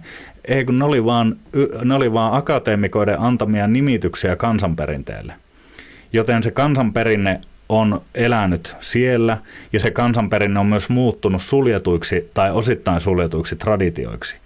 Koska sittenhän meillä on, on näitä kaikkia esoteerisia erilaisia kouluja ja muuta tämmöisiä. Meillä on sukuseuroja ja kaikkia tällaisia näin, jotka ei kehtaa tulla välttämättä, tiedätkö, sillä johonkin radioon tai johonkin selittää, että hei, meidän, meidän suvussa on tämmöinen tietäjäperinne tai tämmöinen mm. uskontoperinne mm. tai näin. Ei nykypäivä ihminen, järkevä ihminen yleensä tee sitä ja siltä lähtee uskottavuus.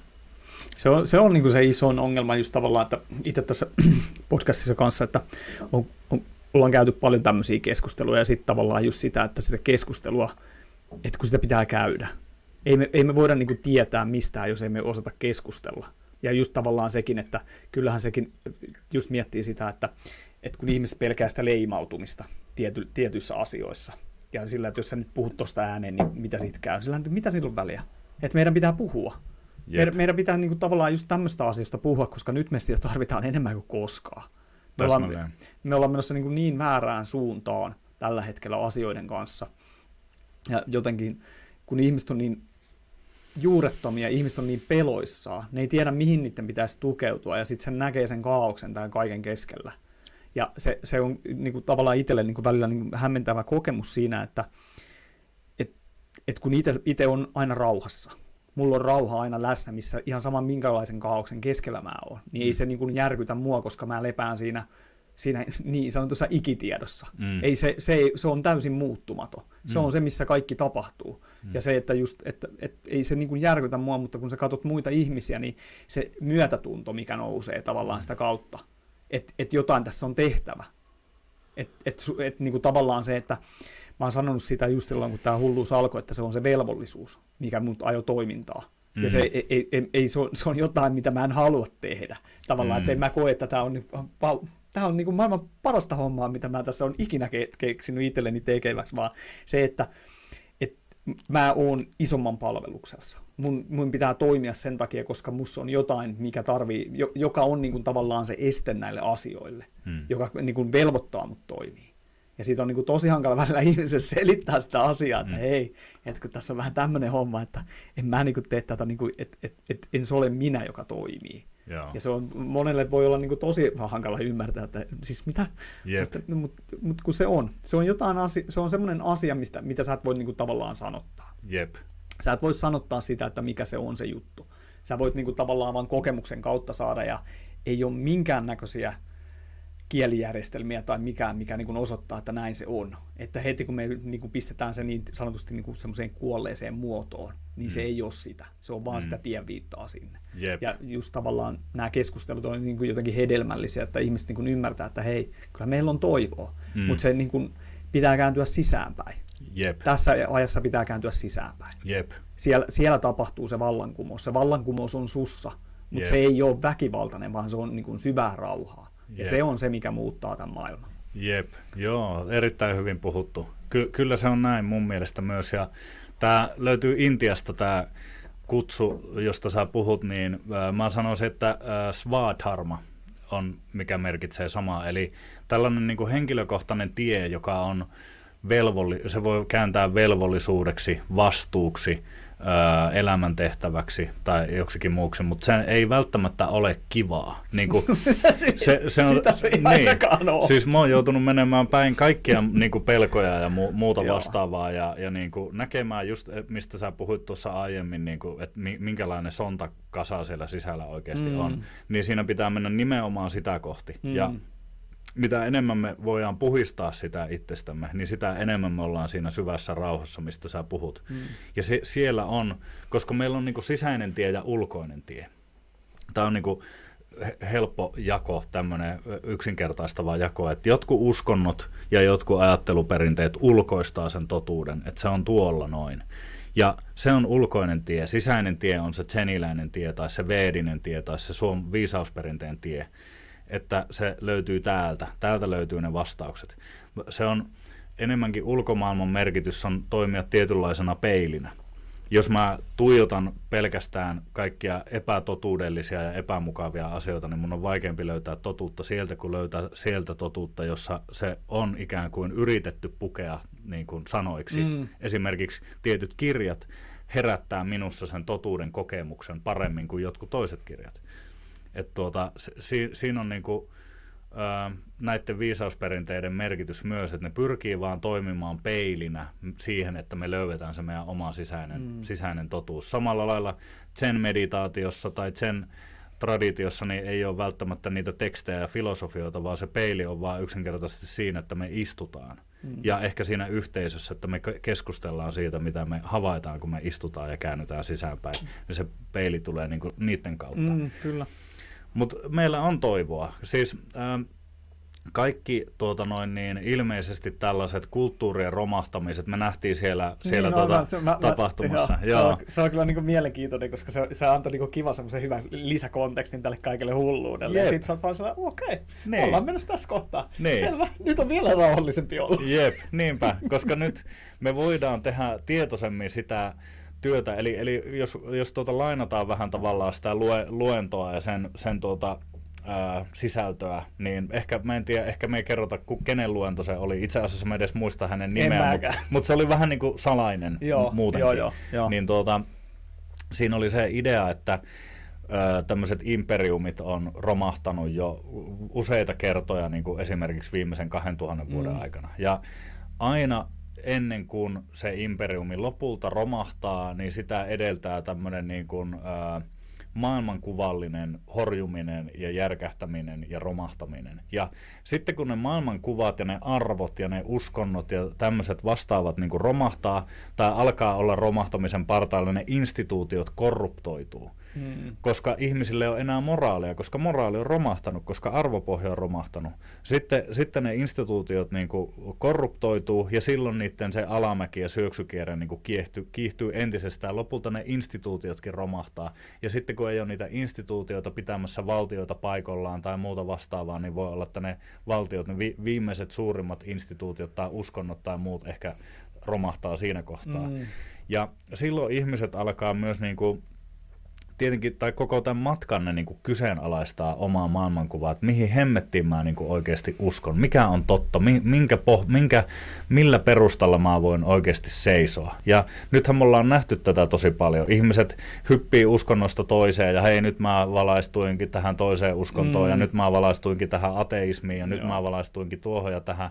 Ja se, se on mun mielestä ihan, se kuuluu asiaan. Ja... Siis kuuluu, kuuluu, ja se, sehän näkee niin kuin tosi, tosi niin kuin selkeästi tavallaan sen, että et, et toi oli huono, tämä on nyt se ainut oikea totuus. Mm. Niin on just tavallaan se, että se kuuluu siihen, että ihminen tiedostaa, tai on tiedosta, tai ei välttämättä tiedosta, mutta just tämä, että ollaan romahdusvaiheessa, mm. missä se just, mikä se sana oli, disintegraatio on mm. käynnissä. Että se arvopohja häviää sieltä ja tavallaan kaikki nämä instituutiot, ne on läpi, ne on läpi korruptoituneita. Nythän me nähdään se, siis niin kuin nähdään ihan suoraan tuossa niin kuin, suoraan naaman edessä, että miten on käynyt. Jep. Et, et, ei oo, että nyt ollaan sitä ja kyllä mä, mulla itsellä oli se hyvä, kun sä kuuntelit sitä ja sitten sit tavallaan se, että siinä romahdusvaiheessa, että kun siellä rupeaa nousemaan sitä uutta niin kuin vastinetta sille vanhalle kulttuurille ja siinä, siinä niin kuin keski, keskivaiheessa romahdusta porukka muuttaa niin kuin maa, maa, niin kuin pois kaupungeista. Yep. Ja mitä meille on nyt tapahtumassa? Meille on, meille on rakentamassa näitä älykaupunkeja, mihin meidät, että, että lähde mihinkään. Se on niin. niin hyvä sillä niin kuin siinä vaiheessa, että totta kai nämä ihmiset, jotka niin kuin tavallaan ohjaa näitä meidän kulttuurijärjestelmiä, jotka käyttää sitä valtaa, niin kyllähän ne niin kuin ymmärtää, mitä tässä on tapahtumassa. Yep. Ja ne haluaa tarjota sen niin kuin ratkaisun siihen ja pistää meidät näihin älykaupunkeihin. Ja kun Viitellä on taas ollut niin pitkän aikaa jo se, että mä haluan vammaavalle. Mm. Mä haluan niin kuin johonkin siis niin kuin siihen yhteyteen tavallaan sillä, että, että kyllähän se on, kun sä menet kävelee mettä, niin sä huomaat sen, että kaupungissa sä et huomaa sitä ikuista rauhaa, sitä, niin kuin, sitä tyhjää tilaa, mm. koska se tyhjä tila on täällä niin kuin, se, se on niin kuin säröillään tietyssä mielessä. Joo. Sä et niin kuin näe sitä selkeästi sitä, että se mikä on kaiken pohja, niin siellä sä niin kuin näet sen niin selkeästi, sä koet sen. Siellä, se, si, siellä sulla, susta niin kuin häviää, siellä sä sulaudut yhteen sen kaiken kanssa. Mutta täällä kaupungissa se on niin kuin, täällä joutuu ponnistelemaan sen kanssa. Sun mm. pitää aina välillä niin kuin pysähtyä kattoon sitä, että hei, siinä se on edelleen se kaikki tyhjyys, missä mm. tapahtuu se kaikki, mm. mikä on aina paikallaan ja aina liikkeessä, mutta täällä se on jotenkin niin kuin kaoottisempi. Mm. Täällä siihen joutuu tekemään niin paljon enemmän töitä, että ei sun tarvitse kuin periaatteessa kaupungin ulkopuolelle astua, niin sä tunnet heti sen. Mm. No niin, huh, nyt on se, missä mm. sun ei tarvitse ponnistella, että sä oot heti siinä niin kuin ihan selkeästi levollisemmassa olotilassa. Joo. Joo, ja siis tähän, tähän täytyy sanoa, että mä oon itse siinä mielessä tuota noin, niin Mä, mä niin tykkään tosi paljon siitä ajatuksesta, minkä esimerkiksi toi Valdur Mikita, eli virolainen kirjailija, joka on kertonut hyvin, tuota, kuvannut tosi hyvin niin kuin Itämeren suomalaista tämmöistä maailmankuvaa ja niin kuin, että mitä se ei ole. Joo. Eli tavalla, että millä tavalla se ei ole tämmöistä etelä-eurooppalaista kaupunkikulttuuria, vaan mm. se on mm. nimenomaan sellaista semmoista niin kuin sisäsyntystä, mystistä luontosuhdetta ja luonnonkulttuuria. Mutta se myös puhuu hyvin siitä, että miten niin kuin tämä Itämeren suomalaisuus on nykypäivänä sellaista, että me tykätään olla toinen jalka kaupungissa ja toinen jalka maalla. No, mulla on nyt, tai, tai erä, erämaassa mm. paremminkin mm, vielä, joo. niin, niin tuota, mulla on itsellä niin kuin kokemus ollut nyt viime vuosina siitä, että mä asuin maaseudulla ja sitten mä asuin semmoisessa, mä asuin niin kuin, ö, Nummisissa, pikku, pikkukylässä peltojen keskellä, vanhassa kyläkoulussa, ja tuota, sitten sen jälkeen mä muutin Lovisaan ja asuin, sen, asuin siellä Lovisan vanhassa kaupungissa. Siellä oli hy, ihana semmoinen maalaistunnelma ja mä kävin melkein joka päivä ikimetsässä ja mä vaan riisuin sinne kalliolle aina vaatteet ja menin sinne kylmään mereen ja se oli vaan niin kuin aivan taivas ja otin vähän taikasieniä ja me, meditoin siellä metsässä ja niin kuin, siis se oli ihan loistavaa, mutta sitten kun sieltä tuli aika muuttaa pois, tuli ero, en halunnut jäädä yksin sinne ja sillä on ollut mun ikäisiä ihmisiä. Mä tajusin, että mä en voi tehdä, harjoittaa mun liiketoimintaa sieltä käsi. Mä aloin miettiä, että mikä on se paikka, missä niin kuin parhaat puolet ja kaikki, kaikki, mitä mä oikeasti tarvin niin täällä Suomessa, niin missä se niin kuin kiteytyy. Niin musta tuntuu, että Helsingissä energia menee alaspäin. Mä oon ollut... se on, siis mulla on ihan sama kokemus. Se, se, se, se niin kuin oikein vetää siis niin kuin suoraan niin kuin mai. Se on erikoinen juttu. Ja siis mä rakastan Helsinkiä. Siitä, mm. tuli, siitä tuli mulle niin rakas kotikaupunki. Mä asun kuitenkin sen 12 vuotta aika lailla siinä niin kuin vähän Espoossa välillä ja tälleen. Mutta niin mä mietin tätä juttua ja mulla oli vaan yksi vastaus. Ja se on tää. Se on Tampere. Ja siis niin kuin, mulla tuli semmoinen fiilis, että Tampereelta lähtee jotain uutta, mitä me tarvitaan. Et Tampere toimii niin kuin esimerkkinä siinä, miten tällainen niin kuin luonnonmukainen elämäntapa yhdistyy moderniin elämäntapaan. Mm. Ja mä ymmärrän ton niin kuin skenaarion noista älykaupungeista ja muuta tällaista, enkä mä tietenkään voi tietää niin kuin myös, että millä aikavälillä me puhutaan, kuinka kauan Tampere joo, on the shit. Joo, mutta, mutta sillä tiedätkö, niin kuin, äh, esimerkiksi me, mestari Harun puhuu myös siitä, että Tampere on Suomen henkinen sydän. Joo. Ja mä, mä oon, niin oon itse tällä linjalla. Mä tulin tänne sen takia, että mulla on sellainen fiilis, että meidän pitää perustaa täällä oma niin kuin, tämmöinen tavallaan sisäinen oma kulttuuri, joka tarkoittaa sitä, että se on se sama juttu, että me ollaan täällä maailmassa, mutta me ei olla tästä maailmasta. Mm. Ja tavallaan niin kuin, että me ei voida, niin kuin, siis koska me, siis ei ole mitään yhtä ratkaisua. Jotkut, jotkut kokee, että niiden kannattaa mennä maalle ja se on hyvä. Munkin piti mennä sinne maalle. Munkin piti olla siellä joka päivä siellä ikimetsässä, siellä merenrannoilla ja niin kuin vakiinnuttaa sitä, tiedätkö, sitä mun sisäistä rauhaa joo, ja sitä ikuisuuden joo. kokemusta. Mutta sitten joillakin on myös tehtävä siinä, että, että niiden täytyy olla lähellä näitä pääkallopaikkoja, mm. koska tavallaan me ei voida luovuttaa myöskään vallasta. Silloin me, me niin kuin, mun filosofia ei ole askeettinen filosofia. Joskus ajatellaan, että henki, henkisyys on automaattisesti asketismia ja henkisyys on automaattisesti sitä, että tämä koko maailma on harhaa ja meidän ei pidä niin kuin, osallistua siihen maailmaan. Mutta se on vaan yksi filosofinen ääripää. Jo, Niinpä. Ja sitten pitää, niinku, mä, mä itse tykkään niinku, tavallaan siitä ajatuksesta, että et, hei, meillä on nämä kaikki. Se, miten sä niin oot täällä maailmassa, on se tärkeämpi asia. Mis, mit, mitä sä, miten sä käytät asioita, mitä sä teet. Ja sitten, että jos sä rupeat, niin kuin, että ei, tämä ei kuulu henkiseen polkuun ja tämä kuuluu, niin sä mm. teet sitä semmoista niin kuin kahtia jakoa, mm. mitä ei tarvitse tehdä. Kaikki, mitä me tehdään ja mitä me käytetään, niin on tasan tarkkaan vaan kiinni siitä, että miten sä itse käytät niitä ja mitä sä, mikä on se sun niin kuin perusolotila. ja niin kuin, periaatteessa niin kuin lähtökohta, että mistä sä teet niitä asioita. Jep. Et kyllä mä niin kuin, vahvasti allekirjoitan nyt kanssa ton, että, että just, että tulee äkkiä se, että ei, ei saa tehdä, ei, ei saa tehdä liiketoimintaa, koska niin. se ei ole henkistä ja sillä, että mit, siis kaikki, jos, jos sä teet asioita oikein, niin kaikki on niin kuin sitä samaa. Että ei se, että sehän riippuu just to, tosi paljon siitä, että et, et kapitalismikin voi olla hyvää, jos sitä tehdään oikealla tavalla. Jep. Että sehän on vaan kuvastaa sitä, että minkälaiset ihmiset on sitä niin kuin, pyörittää sitä siellä ylimmällä niin kuin portaalla niin sanotusti, Jep. niin sehän on vaan niin kuin ilmentymään heidän niin kuin sisäisestä olotilasta ja maailmasta. Kyllä, ja voi jopa tehdä eron vaikka kapitalismin ja korporatismin mm, välille. Että kyllä, niin kyllä. Korporatismi mm. on se kapitalismin korruptoitunut muoto, jossa Joo.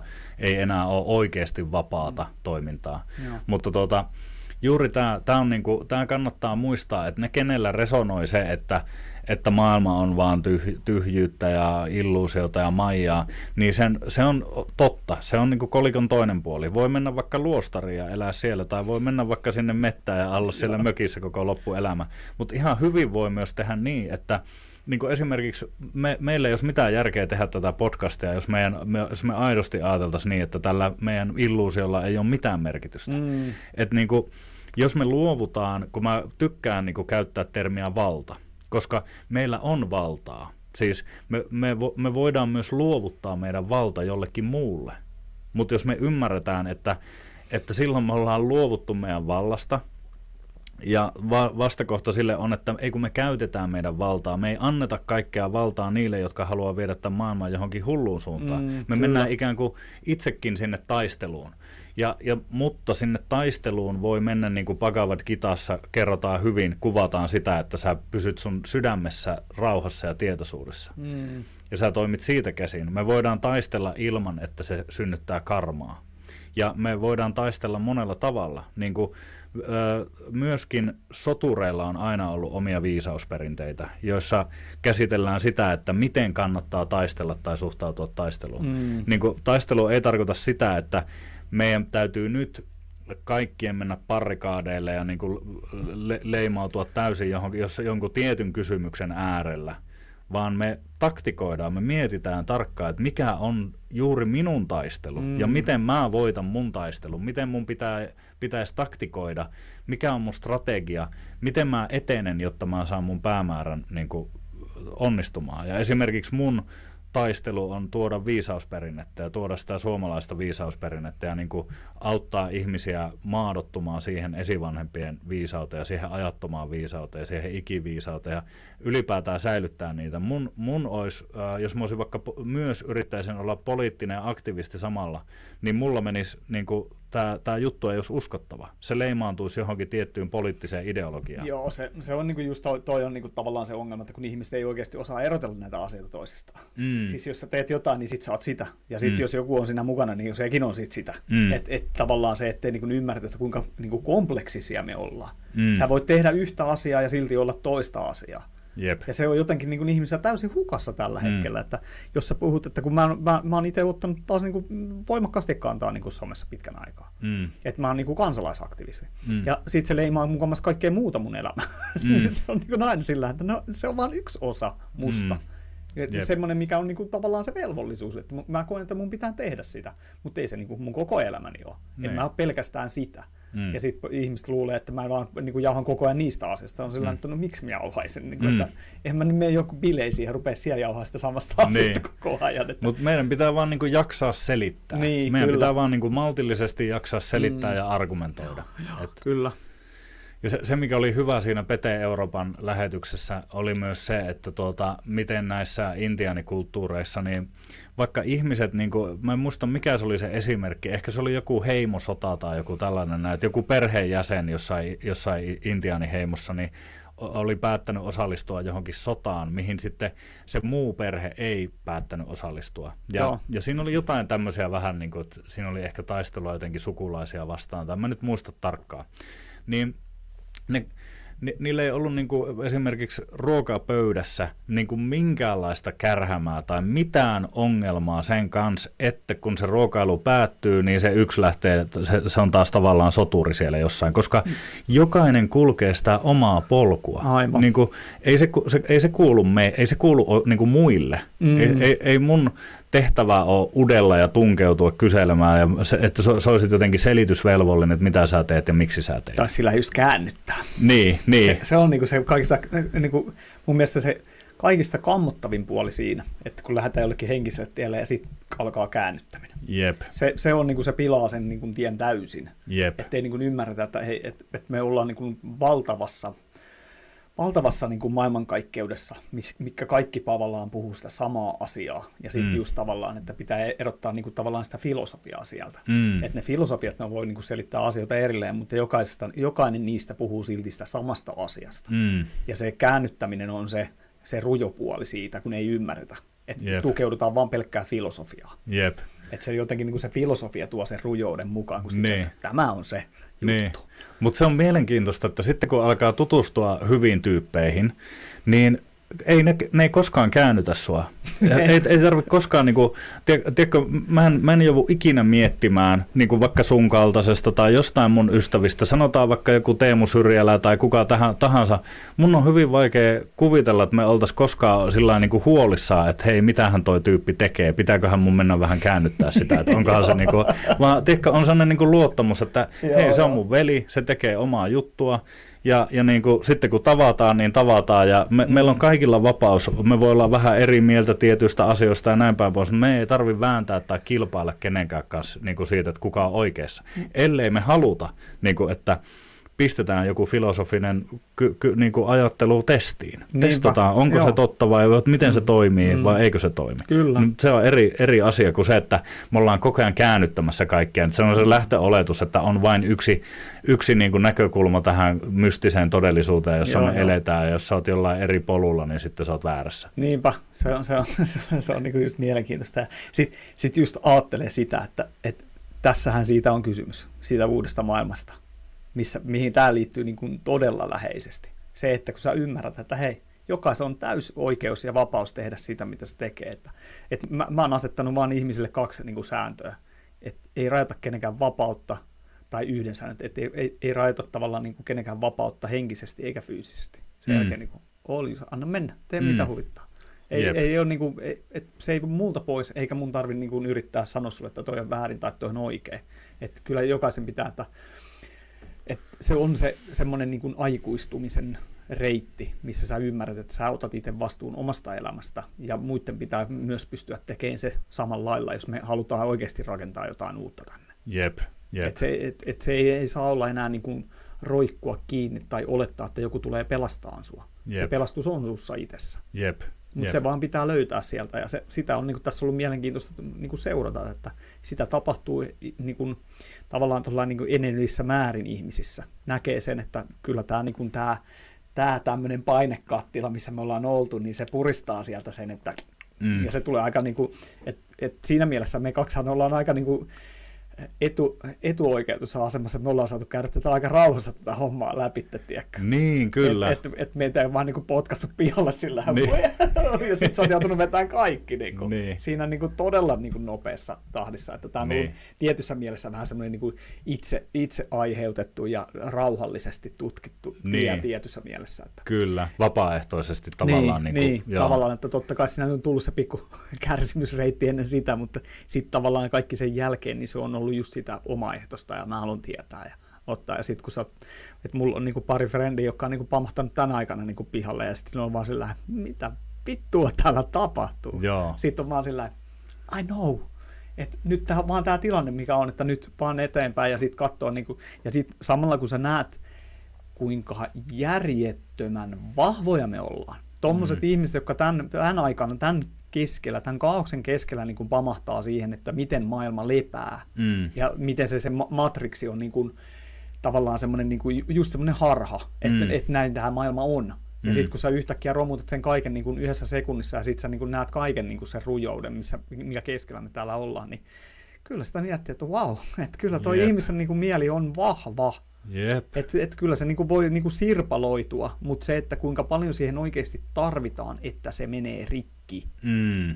niin että kyllä me, me ollaan kyllä aika, aika niinku, voisiko sanoa semmoisia suhteellisen niinku, resilienttejä kavereita kaikki. Siis me ollaan, mutta sitten myös niin yhtä aikaa mä näen sen, että ihmiset on joutunut todella e, pitkään elämään aivan epäinhimillisessä mm. paineessa ja semmoisessa niin repivässä elämässä. Ja mä uskon, että on todella monilla niin kuin mielenterveys myös pettää nä, t- tässä kyllä, kyllä. aikakaudessa. Me, Kyllähän me, sen niin kuin näkee, sen, siis sen näkee. Jep. Me, me, tarvitaan, niin kuin, me tarvitaan kaikkia niitä keinoja, mitä ihmiskunta on tähän mennessä keksinyt siihen, että me saadaan mahdollisimman moni kulkemaan sen murroksen läpi ilman, että ne niin kuin oikeasti menettää sitä mielenterveyttä ja elämäiloa ja ja muuta vastaavaa. Mm. Et mun mielestä niin kuin just se, että jotkut on tavallaan et, e, edeltä ehkä kulkeneet vapaaehtoisesti sitä kärsimyksen tietä jo, niin voi toimia ja niiden tulee toimia tietynlaisessa vastuuasemassa ehkä niin kuin tässä ajassa. Siis ka- ei sillä, että kaikilla meillä on aina se oma niin kuin vastuutehtävä, mutta joo, joo. Mut tavallaan niin kuin, mulla oli ainakin tosi vaikea, vaikea se tota, oman polun alku varsinkin, kun ei ollut sellaisia ihmisiä kauheasti, kelle jutella ja ei ollut tukea näin, ja se, sitä piti niin kuin tosi pitkälti yksin selvittää sitä juttua. Ja, ja tavallaan mulla ei ollut ketään, joka painostaa tekemään sen nopeasti. Joo. Ja sitten nyt tilanne on taas se, että ihmisille tulee se niin kuin, ikään kuin pakkona että maailma romahtaa ympäriltä mm. ja sitten pitäisi sopeutua tosi nopeasti, koska sun pitää mahdollisesti sun pitää niin kuin mennä edelleen huomenna töihin tai, tai sun pitää joka tapauksessa maksaa sun vuokrat. Ehkä, ehkä sulle ei olekaan ensi syksynä tai talvena tuota sähköä samalla lailla ja sun pitää pärjätä siellä kylmässä kämpässä, joten tässä ei ole niin kuin nyt kymmentä vuotta aikaa, että otetaanpa nyt iisisti ja otetaanpa tämä meditaatioharjoittelu Jep. myös Jep. mukaan Niinpä. tähän elämään. Tämä on niin kuin tämmöinen niin kuin nopeutettu prosessi. Jep. Ja sitten mä tuossa, kenenkähän kanssa mä kävin just keskustelua, niin just tavallaan, että nyt kun nyt ollaan puhuttu näistä sähkökatkosta ja nämä, että se voi itse asiassa olla niin kuin siunaus niin kuin kaiken sen hirvittävyyden, että jos ne menee kiinni, mutta se katkoo silloin televisiot ja kaikki muutkin. Mm. Mitä sitten tehdään? Niin. Et se voi olla niin kuin oikeasti aika iso juttu, missä niin kuin ihmiset niin kuin pysähtyy ja rupeaa niin kuin miettimään, että hetkinen, että mitäs tällä nyt oikeasti tapahtuu, kun se boksi ei ole enää niin kuin rullaamassa siinä tiedätkö, koko ajan selittämässä, että näin sinun pitää ajatella. Jep. Näin sinun pitää ajatella, niin mä sanon, että tämä voi olla niin kuin oikeasti aika niin kuin isoja juttuja niin kuin tapahtua just tässä talven aikana, että ihmiset joutuu niin kuin kosketuksiin sen todellisuuden kanssa, että miten nämä asiat menee. Jep, jep. Tota, sä oot käppäillyt tätä reittiä aika pitkän aikaa ja ilmeisesti tässä on nyt tulossa tämmöinen niin kuin, äh, kulminoituminen sit siihen, että kaikki mitä tämän äh, polun keskellä ja aikana ja vähän taaksekin päin kävellessä eteenpäin sivuille ja muuta vastaavaa, niin sä oot mm. löytänyt tavallaan semmoisen paketin, minkä sä oot nyt pistänyt jonkinnäköiseen muotoon. Jep. Eli sulla on tulossa tämmöinen, niin kuin, onko se niin kuin ihan jopa koulu? Joo, se on koulu, mm. mutta se on myös tämmöinen niin kuin vapaan ajattelun kenttä kuitenkin. Mm. Eli Ikitietoakatemia, se lähtee, tuota, nyt meillä on sunnuntaina ää, podcasti tai siis webinaari, eli 90. kello 12. Ja tuota noin, niin sie, siellä kerrotaan tästä vähän tarkemmin, mutta kyseessä on siis semmoinen verkkokoulupohjainen systeemi, jossa olisi niin kuin kolmen kuukauden tämmöistä perus settiä niin kuin ikuisten kysymysten äärellä. Me laitetaan tavallaan tiettyjä tutkimushypoteeseja tai pohdintahypoteeseja, tiettyjä konsepteja ihmisille pohdittavaksi, ja me tarjotaan niin kuin oma analyysi siitä, mitä se on tämän mun koulutuksen pohjalta ja mun, mun niin kuin kokoaman näkemyksen pohjalta. Mutta ne ei ole mitään dogmeja, vaan ne on sellaisia niin kuin haasteita siihen, että ihmiset voi kehittää sitä omaa ajattelua. Ja tuo, eli se, se, tämä on siinä mielessä vähän erilaista kuin perinteinen joku tämmöinen koulukunta, jossa on aika selkeästi, että tämä harjoitus menee täsmälleen näin, nämä asanat tehdään täsmälleen tässä järjestyksessä tai, tai jotain muuta, ja tämä filosofia menee täsmälleen näin. Mä otan tässä pikkusen enemmän sillä ehkä haastetta, että mä selitän, että mä teen itse näin, mun filosofia menee näin, ja sitten joissain kysymyksissä niin voisi valita myös vaikka tollaisen tai tällaisen tien. Eli mä yritän niin koko ajan selittää myös, mitä muita vaihtoehtoja on, koska mä ajattelen, että meillä pitäisi olla Suomessa niin monia erilaisia viisausperinteitä ja vähän erilaisia filosofioita, erilaisia näkökulmia asioihin. Niin kuin esimerkiksi vaikka just siinä varsinaisessa harjoituksessa niin joku haluaa harjoittaa jotain erilaista, joku, joku tykkää niin kuin, tuoda sen sen tyyppisen meditaation sinne futisharjoitukseen, joku haluaa jatkaa istumameditaatiota ja joku haluaa tehdä jotain tiettyä asanaa. Niin mä niin kuin, yritän tehdä tästä vähän sillä, että ihmiset pääsis rakentamaan niin kuin, itse kasvatuksen kautta oman sadhanan, oman henkisen harjoituksen. Mm.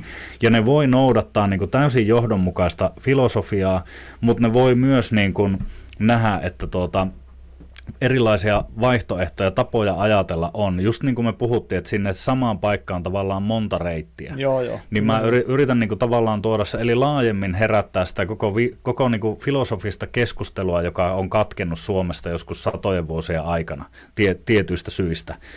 Niin tämä olisi niin tällainen, että siinä on kolme kuukautta aina sitä perusjuttua, ja sitten tuota, sä voit olla neljä kertaa vuodessa siellä opinnoissa mukana, mutta sä voit myös olla vain kerran vuodessa tai kerran kahdessa vuodessa siellä opinnoissa mukana ja tulla myöhemmin jatkaa, koska ne aiheet on kuitenkin ikuisia. Niitä Joo. on pohdittu tuhansia vuosia niitä kysymyksiä, niin ei se niin lopu sillä kesken.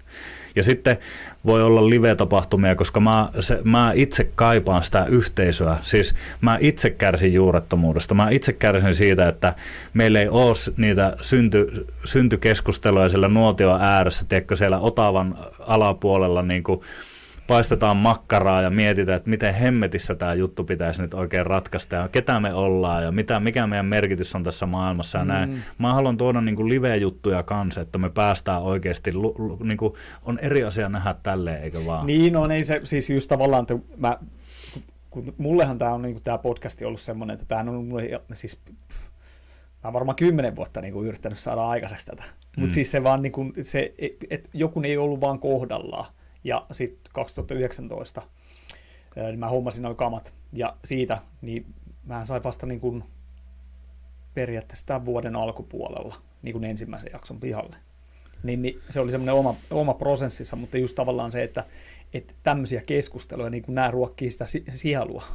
Että et, niin kuin sulla on siinä oikeasti joku ihminen niin kuin vastapäässä, ja me päästään oikeasti juttelemaan semmoista niin kuin, merkityksellistä asioista tietyssä mielessä. Yep. Et niissä on niinku sitä semmoista syvyyttä ja niissä on, sitä, niissä on niitä tiepiittoja muillekin ihmisille, kun ne pääsee kuuntelemaan näitä, koska näitä asioita ei kuule missään ja se on se ongelma.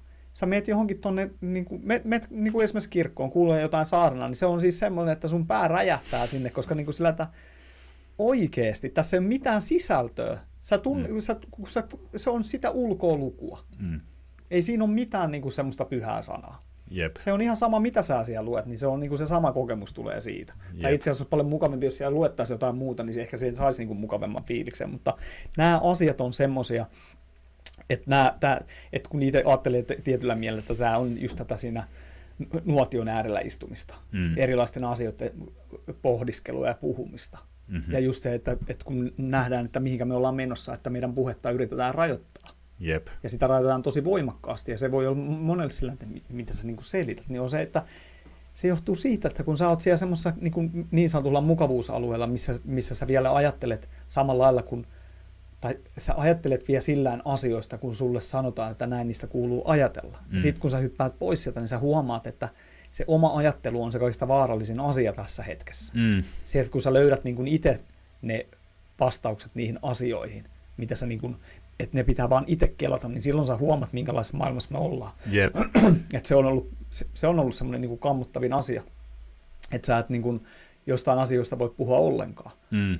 Ja sit sä tiedät, että jos sä puhut niistä asioista kovin voi, niin kuin kärkevästi, taas sillähän on ne vähän voimakkaammin, niin sä tiedät, että se häviää niin kuin saman tien tuolta alustoilta. Yep. Ja sitten kun tässä podcastissa niin tämä on vähän semmoista niin taiteilua tässä niin niin. miekan terällä, että niin kuin, niin. missä vaiheessa niin kuin hyppää niin kuin, tavallaan tuonne pois. Mm. Ja sitten kun mä haluaisin niin kuin, just nostaa niin kuin, kaikenlaisia aihealueita keskusteluun, että et, et, ihan sama, että, että meidän niin kuin, kaikki, kaikki niin aihealueet on jollain tapaa sillä, että niitä rajoitetaan, että miten me puhutaan niistä ja meidän päihdekeskustelu, kaikki ne on niin kuin, ihan niin kuin, siis todella niin kuin, semmoisia, niin kuin, miten se sanotaan, siis katsotaan niin pienestä reiästä sitä asiaa, mm. ettei nähdä, että siinä on niin kuin laajempi skaala, mistä me voidaan käydä sitä keskustelua. Ja sama asia niin kuin henkisistä teistä tai muista vastaavista, niin se otetaan aina semmoisena, just tavallaan semmoisena niin kuin kristillisenä filosofiana. Mm. Että sä oot vähän semmoinen niinku hullu tai että mitä sä mm. nyt niinku, et, et, se on niinku jännä homma, että niihin pistää niitä leimoja.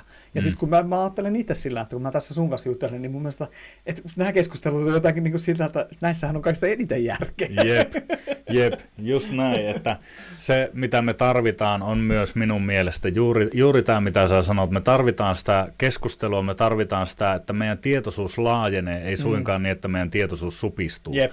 Ja kun meillä on vahva niin kun, kokemus ja käsitys, se oma maailmankuva, kun me saadaan se, sitä kirkastettua, me saadaan sitä omaa identiteettiä, me löydetään täältä se todellinen itse, se rauha, niin me pystytään elämään tätä maallista elämää.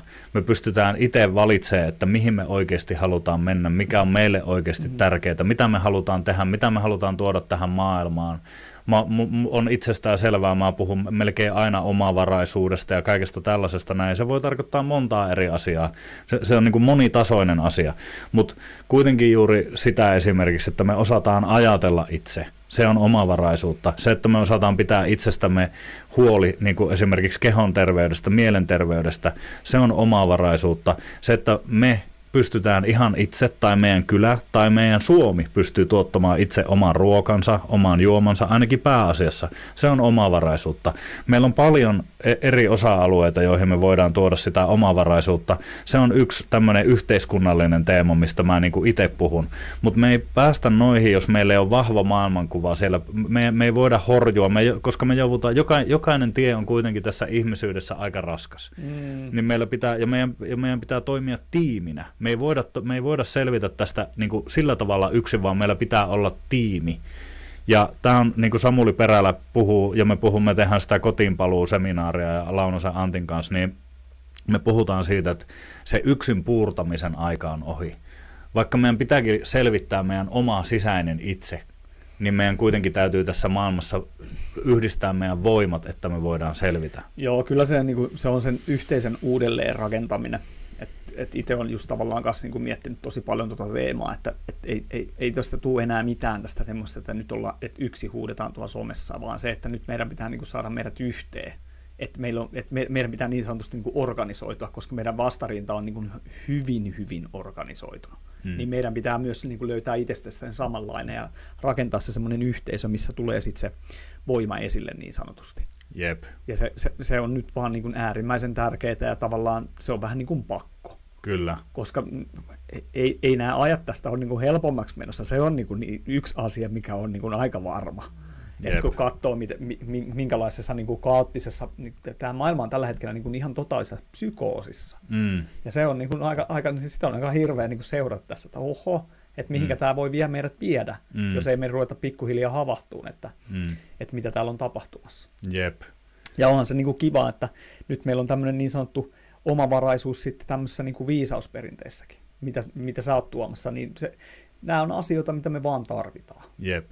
Ja ihmisten pitäisi uskaltaa vaan nyt niin kuin hypätä tietyn niin kuin rajan ylittäjä ja ruveta niin kuin oikeasti miettiä, että hei, miten mä niin kuin katselen tätä maailmaa ja Jep. M- mitä mä ajattelen tästä maailmasta. Jep. Ja itse asiassa tuohon mä haluan täsmentää, koska mä oon sitä mieltä, että me ei olla vielä – riittävän omavaraisia viisausperinne asian suhteen, vaan niin kuin esimerkiksi jos mä yhtäkkiä jää auto alle tuossa, niin tämä ikitieto ei ole vielä levinnyt riittävän monelle, jotta ne pystyy jatkaa sitä. Mm. Ja se mun viesti onkin, että tulkaa messiin, koska meidän pitää tehdä itsemme omavaraiseksi. Meidän pitää saada tämä niin kuin isommaksi jutuksi ja meidän pitää perustaa erilaisia ajatteluperinteitä, jotta se ei ole vaan niin kuin yhden varassa – ja siksi meillä, se, se on hyvä asia, koska meillä on nyt tärkeä tehtävä, meillä on tärkeä missio. Mm. Ja siis meillä on monta, monta missiota ja monta tehtävää voi olla. Tämä on mun päätehtävä. Ja tämä voi olla monelle päätehtävä, mutta tämä voi olla monelle myös semmoinen, niin kuin, että okei, tämä on tavallaan se perusta, jota valetaan, jotta voidaan tehdä, koska missä tahansa ammatissa me saadaan hyötyä tästä tai oltiin me ammatissa tai me ei olla ammatissa. Niin, kuin siis tavallaan se, että, tämähän on se polku, tai tämähän on se kallio, mikä, kaikki, ka, niin kuin, minkä päälle kaikki rakennetaan. Jep. Se on se peruskallio. Jos ei se peruskallio ole siellä, niin mihin sä rakennat mitään? Jep, just se, se, oli aika niin kuin jännä kokemus silloin itselle just, että kun sä tajusit, että siitä ei ole sitä peruskallio, tavallaan mm. sitä, että minkä, minkä päällä sä niin kuin oot. Ja sitten mm. kun se löytyi sieltä itsestä, mm. niin, niin se oli kyllä aika jännä homma. Ja sit mun mielestä on mukavaa, että mä oon tämän keskustelun aikana tavallaan itselleni saanut tämmöisen hyvän, niin kuin, että, että just tavallaan sen, että se filosofia, mm. se, se, mikä aiheuttaa sitä juurettomuutta, mm. niin että se, se pitää niin kuin löytää sieltä itselle niin kuin tavallaan, mm. Tai on, mutta se suomalainen filosofia niin sanotusti, mihinkä sitten niin pääsisi niin nojautumaan, niin se, sehän on semmoinen asia, mitä tässä on niin varmaan kaikki, kaikki etsii joko tietäen tai tiedostamattaan. Jep, jep. Et mä luulen, että me ollaan niin vaan semmoisessa niin polttopisteessä, että näin tapahtuu. Jep, kyllä, kyllä. Joo, ja niin kuin se filosofia, niin maailma, äh, kielet kantaa sisällään filosofiaa mm. ja maailmankuvaa. Että esimerkiksi suomen kielessä on paljon tämmöistä ikiaikaista viisautta. Meidän pitää kaivaa se sieltä esille. Se on meidän vel- ylisukupolvinen velvollisuus. Tai tämä on mun näkemys mm. asiasta. Mm. Ja, ja se, on, se on mun filosofiaa. Että niin kuin, tätä me halutaan siirtää eteenpäin, koska silloin me, me saadaan se merkityksellisyys siitä, että me eletään epäitsekkäästi. Kyse ei ole vaan siitä, että mitä mä saan, vaan kyse on siitä, että mitä mä voin välittää seuraaville sukupolville ja miten mä voin osoittaa kiitollisuutta edellisille sukupolville siitä, mitä kaikkea ne on joutuneet käymään läpi, että meillä olisi kaikki tämä, mitä mm. meillä on. Ei siitä ole pitkä aika, kun esimerkiksi Suomessa, niin täällä ei ollut muuta kuin kinttupolkuja, täällä ei ollut vähän aikaa sitten edes kinttupolkuja, täällä ei ollut yhtä ainoa peltoa, täällä ei ollut yhtä ainoa taloa. Ja nyt meillä on täällä vaikka mitä. Mm. Ja, mutta me, mitä me ollaan tehty? Me ollaan sotkettu meidän järvet, me ollaan sotkettu meidän luonto, me ollaan kaadettu meidän ikimetsät. Mm.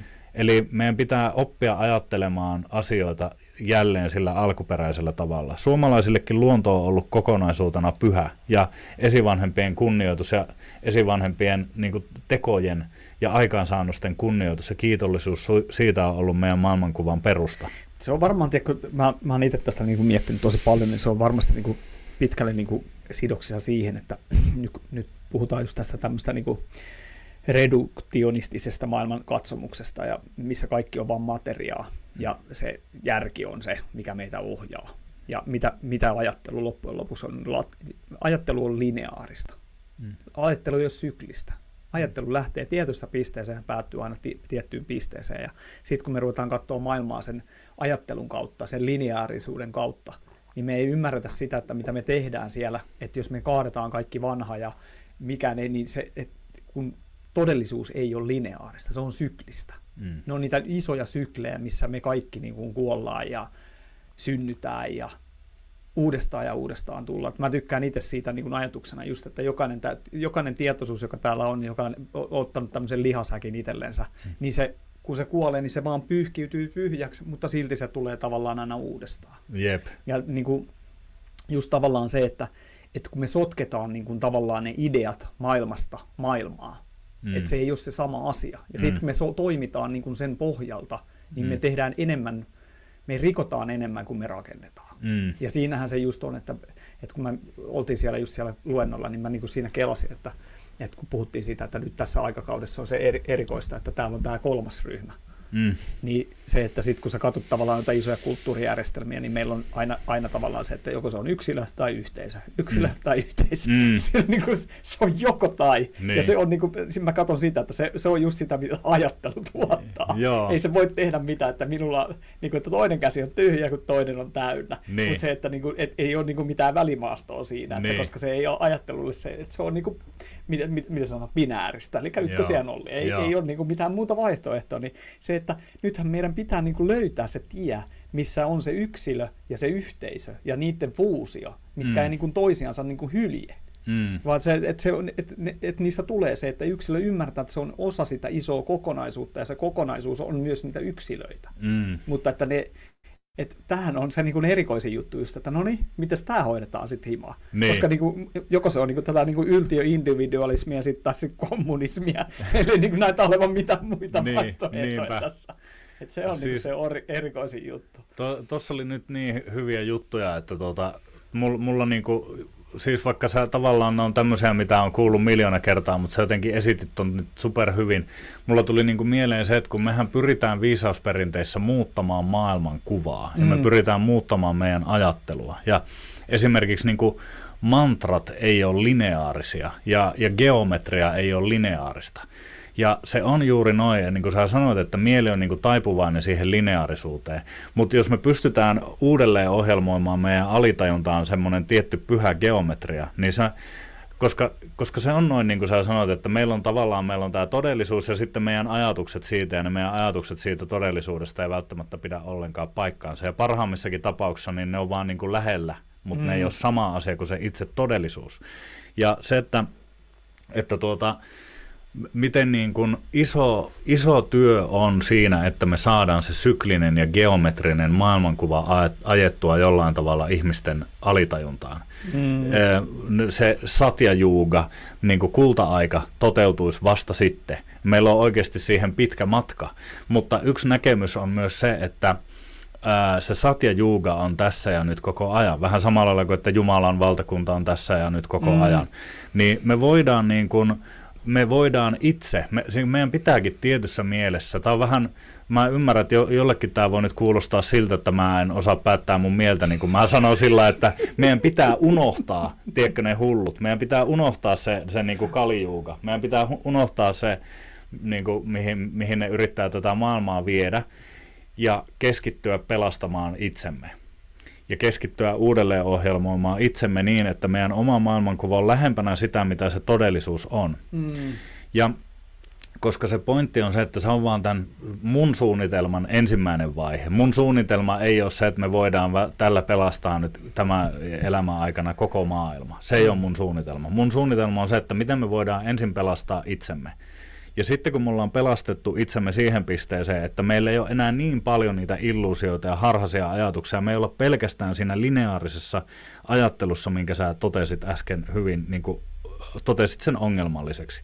Me päästään enemmän siihen, että me voidaan oikeasti omalla elämällä ja omalla puheella ja omalla maailmankuvalla tuoda tänne sitä ikuista totuutta, sitä näkökulmaa, mm. koska sitä tarvitaan, koska siitä se satjajuuka tulee. Meidän pitää tehdä se työ että me voidaan ilmentää ensin itse täällä sitä satjajuugaa, ja sitten ihmiset näkee, että hei, miten vitsi toi Jami ottaa niin rennosti, että täällä he- hemmetti kaikki on aivan paineessa, ja toi yksi tyyppi ottaa noin rennosti, mennään kuuntelemaan, mitä se oikein selittää, tai Sami ottaa rennosti, tai joku muu ottaa rennosti, että mikäköhän toi juttu on, niin se on siinä, että me ohjelmoidaan, me, me viritetään meidän tietoisuus sillä tavalla, että me ollaan ikään kuin enemmän siellä satjajuukan tasolla. Hmm. Se, se tämä ei tarkoita sitä, että me voidaan välttää kaikki kärsimys, koska me ei voi koskaan tietää, että mitä, mikä meidän kohtalo niin sanotusti oikeasti on, mikä meidän karma on, minkälaisten tähtien alla me ollaan syntynyt. Me saatetaan kuolla minä hetkenä hyvänsä, me saatetaan sairastua tai jotain muuta, mutta elämän ei pidä olla koko ajan pelkkää kärsimystä. Niin ja se, mä tykkään siitä, että tämä ehkä menee niin tämmöiseen teikäläisen perinteeseen just sillä, että jos, jos me nyt ajatellaan, että, tämä, että maailma on leikkiä, universumi on leikkiä, Jumala leikkii. Ja sä oot, nyt voi mennä käsitteet sekaisin, mutta et kun jokainen on Atman, ja sä oot piilossa ittees, ja sitten kun sä löydät sen, niin sitten sä huomaat, että sä oot Brahman. Mm. Sä oot se luoja Jumala. Ja kun me ollaan täällä leikissä, ja toisissa ihmisissä se on se tuhoja Jumala, joka on leikkiin päässyt mukaan, mutta ei tunnista itsessään sitä. Ja sitten kun sä katsot tämmöisenä niin kuin jumalisena isona universumin tanssina, tämä menee näitä syklejä läpi ja läpi ja läpi, ja sitten jossain vaiheessa, kun niin kuin tavallaan se hyvä voittaa. Se mm. tunnistaa itsensä sen, että hei, mä oon ne molemmat, mutta ehkä mä otankin enemmän tätä niin kuin valoa täältä ja menen mm. sen mukaan. Mm. Niin se on niin kuin jotenkin jännä, että, että mä, mä tykkään niin kuin just itse lukenut kanssa niin kuin, uh, Upan sadeja ja noita, niin se just tavallaan se leikki.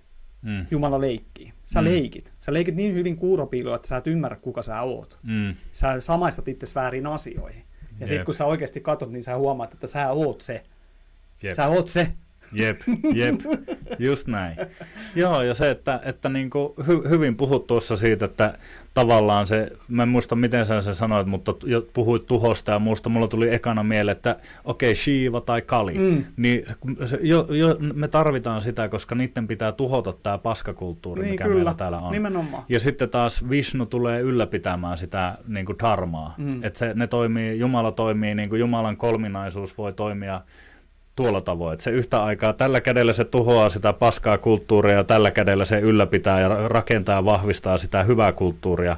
Ja meillä on kaikilla oma rooli siinä. Niin kuin mm. Jotkut kuuluu enemmän siihen, että niiden pitää olla vaikka aktivistina justiinsa niin kuin osoittaa sen paskakulttuurin kohdat, että hei, toi juttu on aivan perseestä, täällä on korruptiota tai täällä on jotain tämmöistä, näin tuhotaan tämä helvettiin, mm. tehdään tilaa, ja sitten toiset tyypit tulee sinne ja tuo sinne sitä dharmaa tai mm. jotain muuta viisausperinnettä tai mitä ikinä ne tuokaa, Vaihto, vaihtoehtoja, teknologisia vaihtoehtoja mm. tilalle. Niin, kun se on jännä homma just tavallaan, että jos me katsotaan niin sitä, että, että ei meillä voi olla valoa, jos ei meillä ole pimeyttä. Ei meillä voi olla ylös eikä jos ei meillä ole alas. Että niin kuin, on asioita, mitkä on, niin kuin, ne on kolikon kääntöpuolet. Jep. Ei ne ole erillisiä toisistaan. Mistä sä tiedät, että sä oot onnellinen, jos, jos et sä välillä on niin kuin masentunut tai sulle on huono vipa?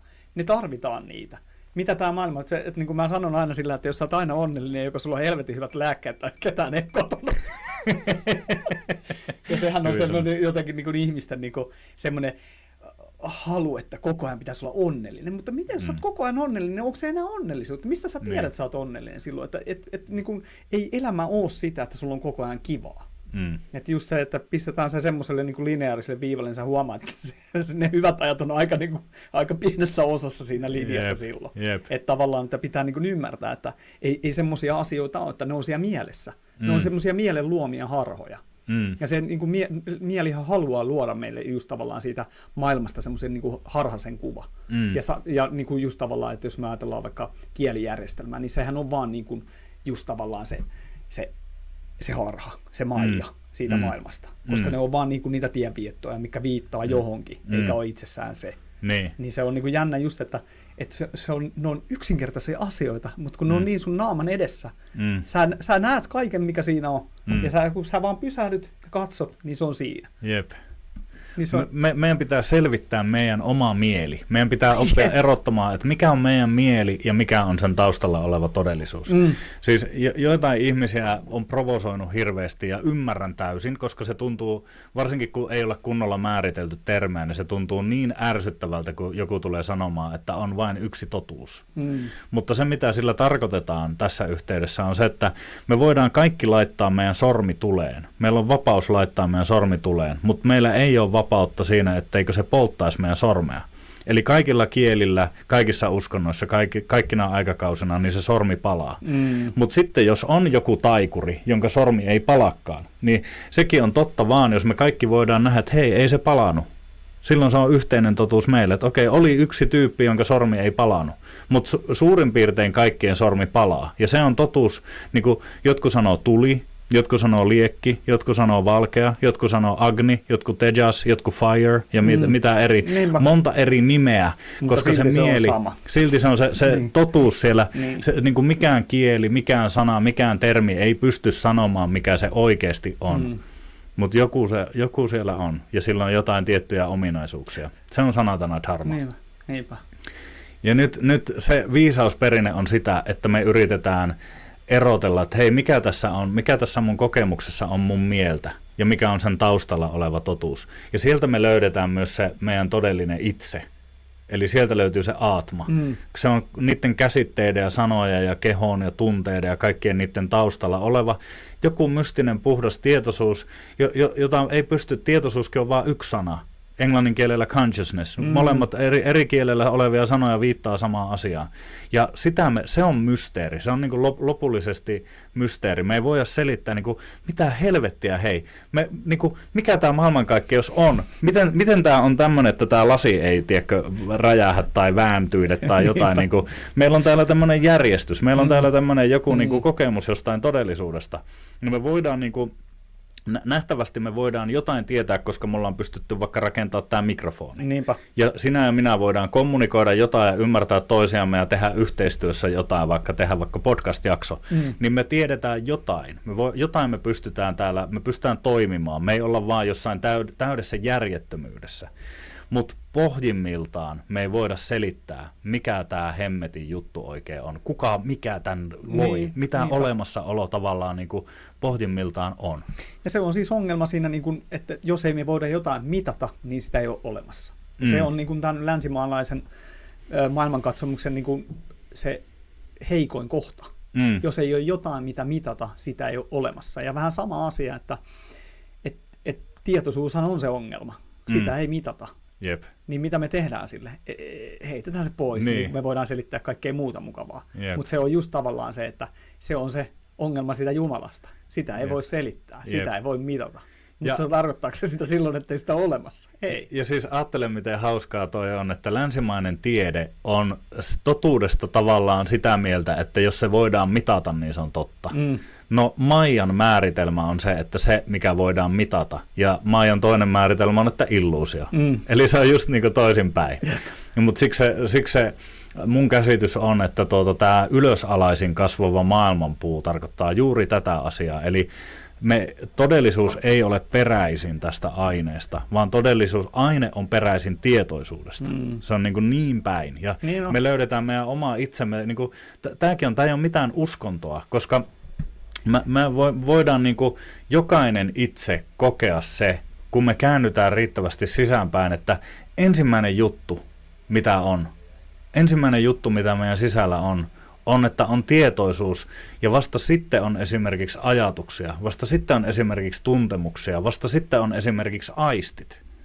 Mä en voisi olla tietoinen mun näköaistista itse asiassa, jos ensin olisi näköaisti ja sen seurauksena vasta olisi tietoisuus, koska mm. silloinhan se tietoisuus olisi jossain tuolla näköaistin tuolla puolella, mutta se tietoisuus on näköaistin tällä puolen, koska se näkee, se havaitsee tämän näköaistimuksen niin kaikki lähtee täältä sisältä mm. niin kuin joku valo tai joku, joku muu tällainen kenttä, joka leviää vaikka kesäyönä tai ihan sama vuoden ajan, mikä tahansa yö, niin se leviää tuonne universumiin asti. Siellä tähet loistaa ja niin, kaikki. Kyllä. Tietoisuus jatkuu sinne asti. Mm, niinpä. Eikö se, sehän on jännä just, että niin pitkälle kun sinä näet, niin niin pitkällä sinun tietoisuutesi on. Jep. Ja kun sä tuijot tuonne ylös, niin et sä kattele ketään äijää sinne ylös, vaan sä kattelet sua. Yep. Se on, niinku, se, se, on niinku se, mun mielestä se puhtaan kokemus, se tähti taivaalle tuijottaminen. Yep. Niin siis se syvyys, kun, se, se, et kun se, se, sä oot se, mitä yep. sä kattelet. Yep. Eikä niinku sillä onpas kivan näköisiä, vaan se, että niinku, sit kun se niinku täyttää sut ja sä oot se, että ei, ei siinä ole, niinku, että tähän, nämä nahkasäkkejä enää niinku tiellä yep. siinä. Yep. niin se on niinku hieno kokemus. Ja siis se, että niinku, mun mielestä ihmi, se, se, mikä puuttuu meidän kulttuurista on myös on se, että vaikka on tällaisia kokemuksia, niin kuin sulla on tollainen, ja sä pääset siihen kokemukseen käsiksi, kun sä meet sinne yötaivaalle ja näin päin pois. Mutta se ei tarkoita, että me ollaan jotenkin täysin valaistuneita, vaan se tarkoittaa sitä, että me ollaan saatu joku yksi vaihe itsessämme, tai en mä tiedä, en, mä en oleta, että montako vaihetta, eikä mä edes määritellyt, että montako vaihetta välttämättä nyt tässä mun ajattelussa tällä hetkellä on, mutta me ö, päästään käsiksi tällaisiin kokemuksiin ja silti meillä on helvetin pitkä matka edessä oma itsemme kanssa. Mm. Niin kuin, tämä on mun, mun niin kuin nöyrä näkemys, että siis elämä on aina isompi kuin me ollaan. Elämä voi tuoda, tiedätkö, tämä kiteytyy siinä ikitiedon näkemyksessä mun mielestä myös hyvin, että meillä on mestareita. Koska kaikki me ollaan niin nuoria vielä. Mä en ole esimerkiksi kokenut vielä mun vanhempien kuolemaa. Mä en ole kokenut mun vaikka, mä, mulle on lapsia, mä en ole kokenut lapsen saamista, mä en ole kokenut lapsen kuolemaa, mä en ole kokenut kodin palaamista, mä en ole kokenut, siis kodin palaamista. Mä en ole kokenut sotaa, mä en ole kokenut vaikka mitä asioita mä en ole kokenut. Mm. Mä voin niin kuin, mennä semmoiseen vähän meditatiiviseen tilaan ja mä voin niinku huomata, että hei vitsi, kaikki mitä mun ongelmia, mitä mulla on, niin ne tässä ja nyt hetkessä ne tuntuu, nehän osoittautuu kaikki mun it, oman mielen luomuksiksi. Mulla ei ole mitään oikeasti mitään ongelmia. Kun mä kuolen, niin kaikki mun ongelmat katoaa, joten mit, mitä helvetin ongelmia ne edes sitten on. Ne on mun, mä pidän itselleni niitä ongelmina, mutta tämä ei auta mua niin kuin siinä kohtaa, kun mun pitää elää oikeasti tätä ihmiselämää. Tää, siis tämä on ollut mun ö, myös niin kuin lähtökohta sille, miksi mä oon halunnut lähteä viisausperinteiden ääreen. Et silloin kun mä aloin, mä lähestyin Antoni de Mellon kautta sitten esimerkiksi Eckhart Tolle ja Mochi, jotka puhuu paljon siitä, että meillä on vaan tämä nykyhetki. On vaan tämä ikuinen läsnä oleva nykyhetki. No sitten okei, okay, mä yritin sitä olla niin kuin muutaman vuoden sillä, että joo, nyt mä oon vaan tämä ikuinen läsnä oleva nykyhetki. Ja sitten samaan aikaan mulle tulee työkkäristä kirjeitä, että hei sun pitää Sami nyt mennä johonkin töihin, että tuota noin, niin että sä et täytä näitä meidän kriteerejä ja muuta, ja sitten mä oon vaan sellainen, että okei, nyt on tämä ikuinen hetki tässä, ja no okei, sit mut pakotetaan töihin, mä, mä, tää on vähän niin kuin itse asiassa vähän keksitty, osittain keksitty tarina, mutta kuitenkin, että sitten mä voisin olla siellä työpaikalla, sitten pomo tulee tällainen, että hei Sami, missä sä oot ollut viikon? Sua on näkynyt täällä niin kuin, t- meillä on tässä pieni ongelma. Mä, niin voinko mä, mä, vaan sanoa, he, tässä hetkessä mä oon ollut niin, koko ajan. mä oon ollut koko ajan tässä hetkessä. Mikä sul, sulla on nyt? Sä oot itse nyt romahtanut jonnekin kalijuukan tasolle. Niin kuin, tiedätkö, eli se on, se on niin kuin Ve- Veedassakin, niin se on Vedanta. Mm. Se on tiedon loppu. Mutta me tarvitaan sillä matkalla muutakin tietoa. Me tarvitaan sitä, että miten me johdetaan itseämme, miten me, miten me diilataan kärsimyksen kanssa, mm. miten, me, ka- miten me ollaan vastuullisia, miten me kasvetaan aikuiseksi, miten me sovelletaan tätä vedantaa niissä hetkissä, kun meidän inhimilliset rajoitukset ja kaikki muut niin kuin alkaa iskeä päälle. Me ei voida koko ajan vaan olla siellä merenrannalla tähtitaivaan alla Niinpä. sillä, että ah, oon Mutta se, se on niin kuin moni, moni niin kuin ymmärtää sen asian tuolla, että se, sit se on sitä. Mutta Mm. eihän se ole, koska Mm. niin kuin elämässä on niitä muitakin aspekteja, mitä pitää, pitää niin kuin hoitaa kondikseen. Tota, miten tuohon sun kurssille pääsee siis osallistumaan? No nyt siis kannattaa tulla sinne, tuota, sä, tällä hetkellä voi, pystytäänkö me laittaa linkkejä Me, tähän? joo, mä pystyn pistämään kaikki tuohon. Pi- Okei, okay, sitten me pistetään webinaarin linkki, pistetään tähän, sen kautta pääsee, eli 9.10. kello 12 nyt sunnuntaina on se webinaari. Joo, Ja sitten tuota, kun, pää, kun pääsee siihen mukaan, niin saa sähköpostiin sitten tuota noin niin lisätietoa siitä, milloin koulu alkaa ja miten pääsee osallistumaan sinne. Mm. Mua voi tulla myös seuraa Instagramiin Sami-Nuora, ja siellä on myös Ikitietoakatemia. joo. Sitten tota, Telegramissa Joiki niminen ryhmä, kannattaa tulla, siellä on hyvää keskustelua, alkaa olla lähemmäs tuhat tyyppiä, kaikki suomalaista viisausperinteestä kiinnostuneita. Facebookissakin on joikin, mutta se on vähän, mä oon huomannut, että ne vissiin jotenkin vähän blokkaa sitä, että se näkyvyys, mitä mun postaukset siellä saa, niin on tällä hetkellä vähän ehkä huono. Että sielläkin on jo yli 2000 ihmistä, mutta musta tuntuu, että kauhean monet ei saa sitä. Ehkä Facebook on vähän jäämässä, Se on siis sehän on niin kuin, se, se, ihmiset on poistumassa sitä alustalta. niin, Se on niin kuin jotenkin kuollut alusta. Mä lopetin kanssa oman tilini siellä, niin mä ajattelin, että Jep. ihan, ihan turhan niin kuin, joo. jotenkin. Et tulkaa ihmeessä, niin kuin ainakin tällä hetkellä vielä just tämä Instagram ja Telegram. Meillä avaa, avautuu sen verkkokoulun yhteydessä uusi sosiaalinen media itse asiassa myös. Mm. Se, on, se on itse asiassa jollain tavalla jo auki, mutta me ei olla vielä julkaistu sitä kunnolla, mutta sinne on tulossa suomalaisia hyviä tyyppejä. Ja se, siinä on Facebookin ominaisuuksia ja siellä on verkkokurssit ja kaikki samassa. Me luukutetaan tätä asiaa myös sitten vahvasti. Okei, okay. Niin kuulostaa tosi, tosi, tosi hienolta. jep. Ja siis kiitos tästä keskustelusta. Siis niinku, tämä kantaa taas niinku pitkälle useamman viikon verran tämmöisen keskustelun. Wow. Niin jotenkin, jotenkin niinku hienoa. Kiitos, kun sain olla mukana. Joo, kiitos, kiitos itsellesi ja kiitos, kaik, kiitos ihmisille, kuuntelijoille, katselijoille ja palaamme taas seuraavan kerran seuraavan videon ja keskustelun parissa.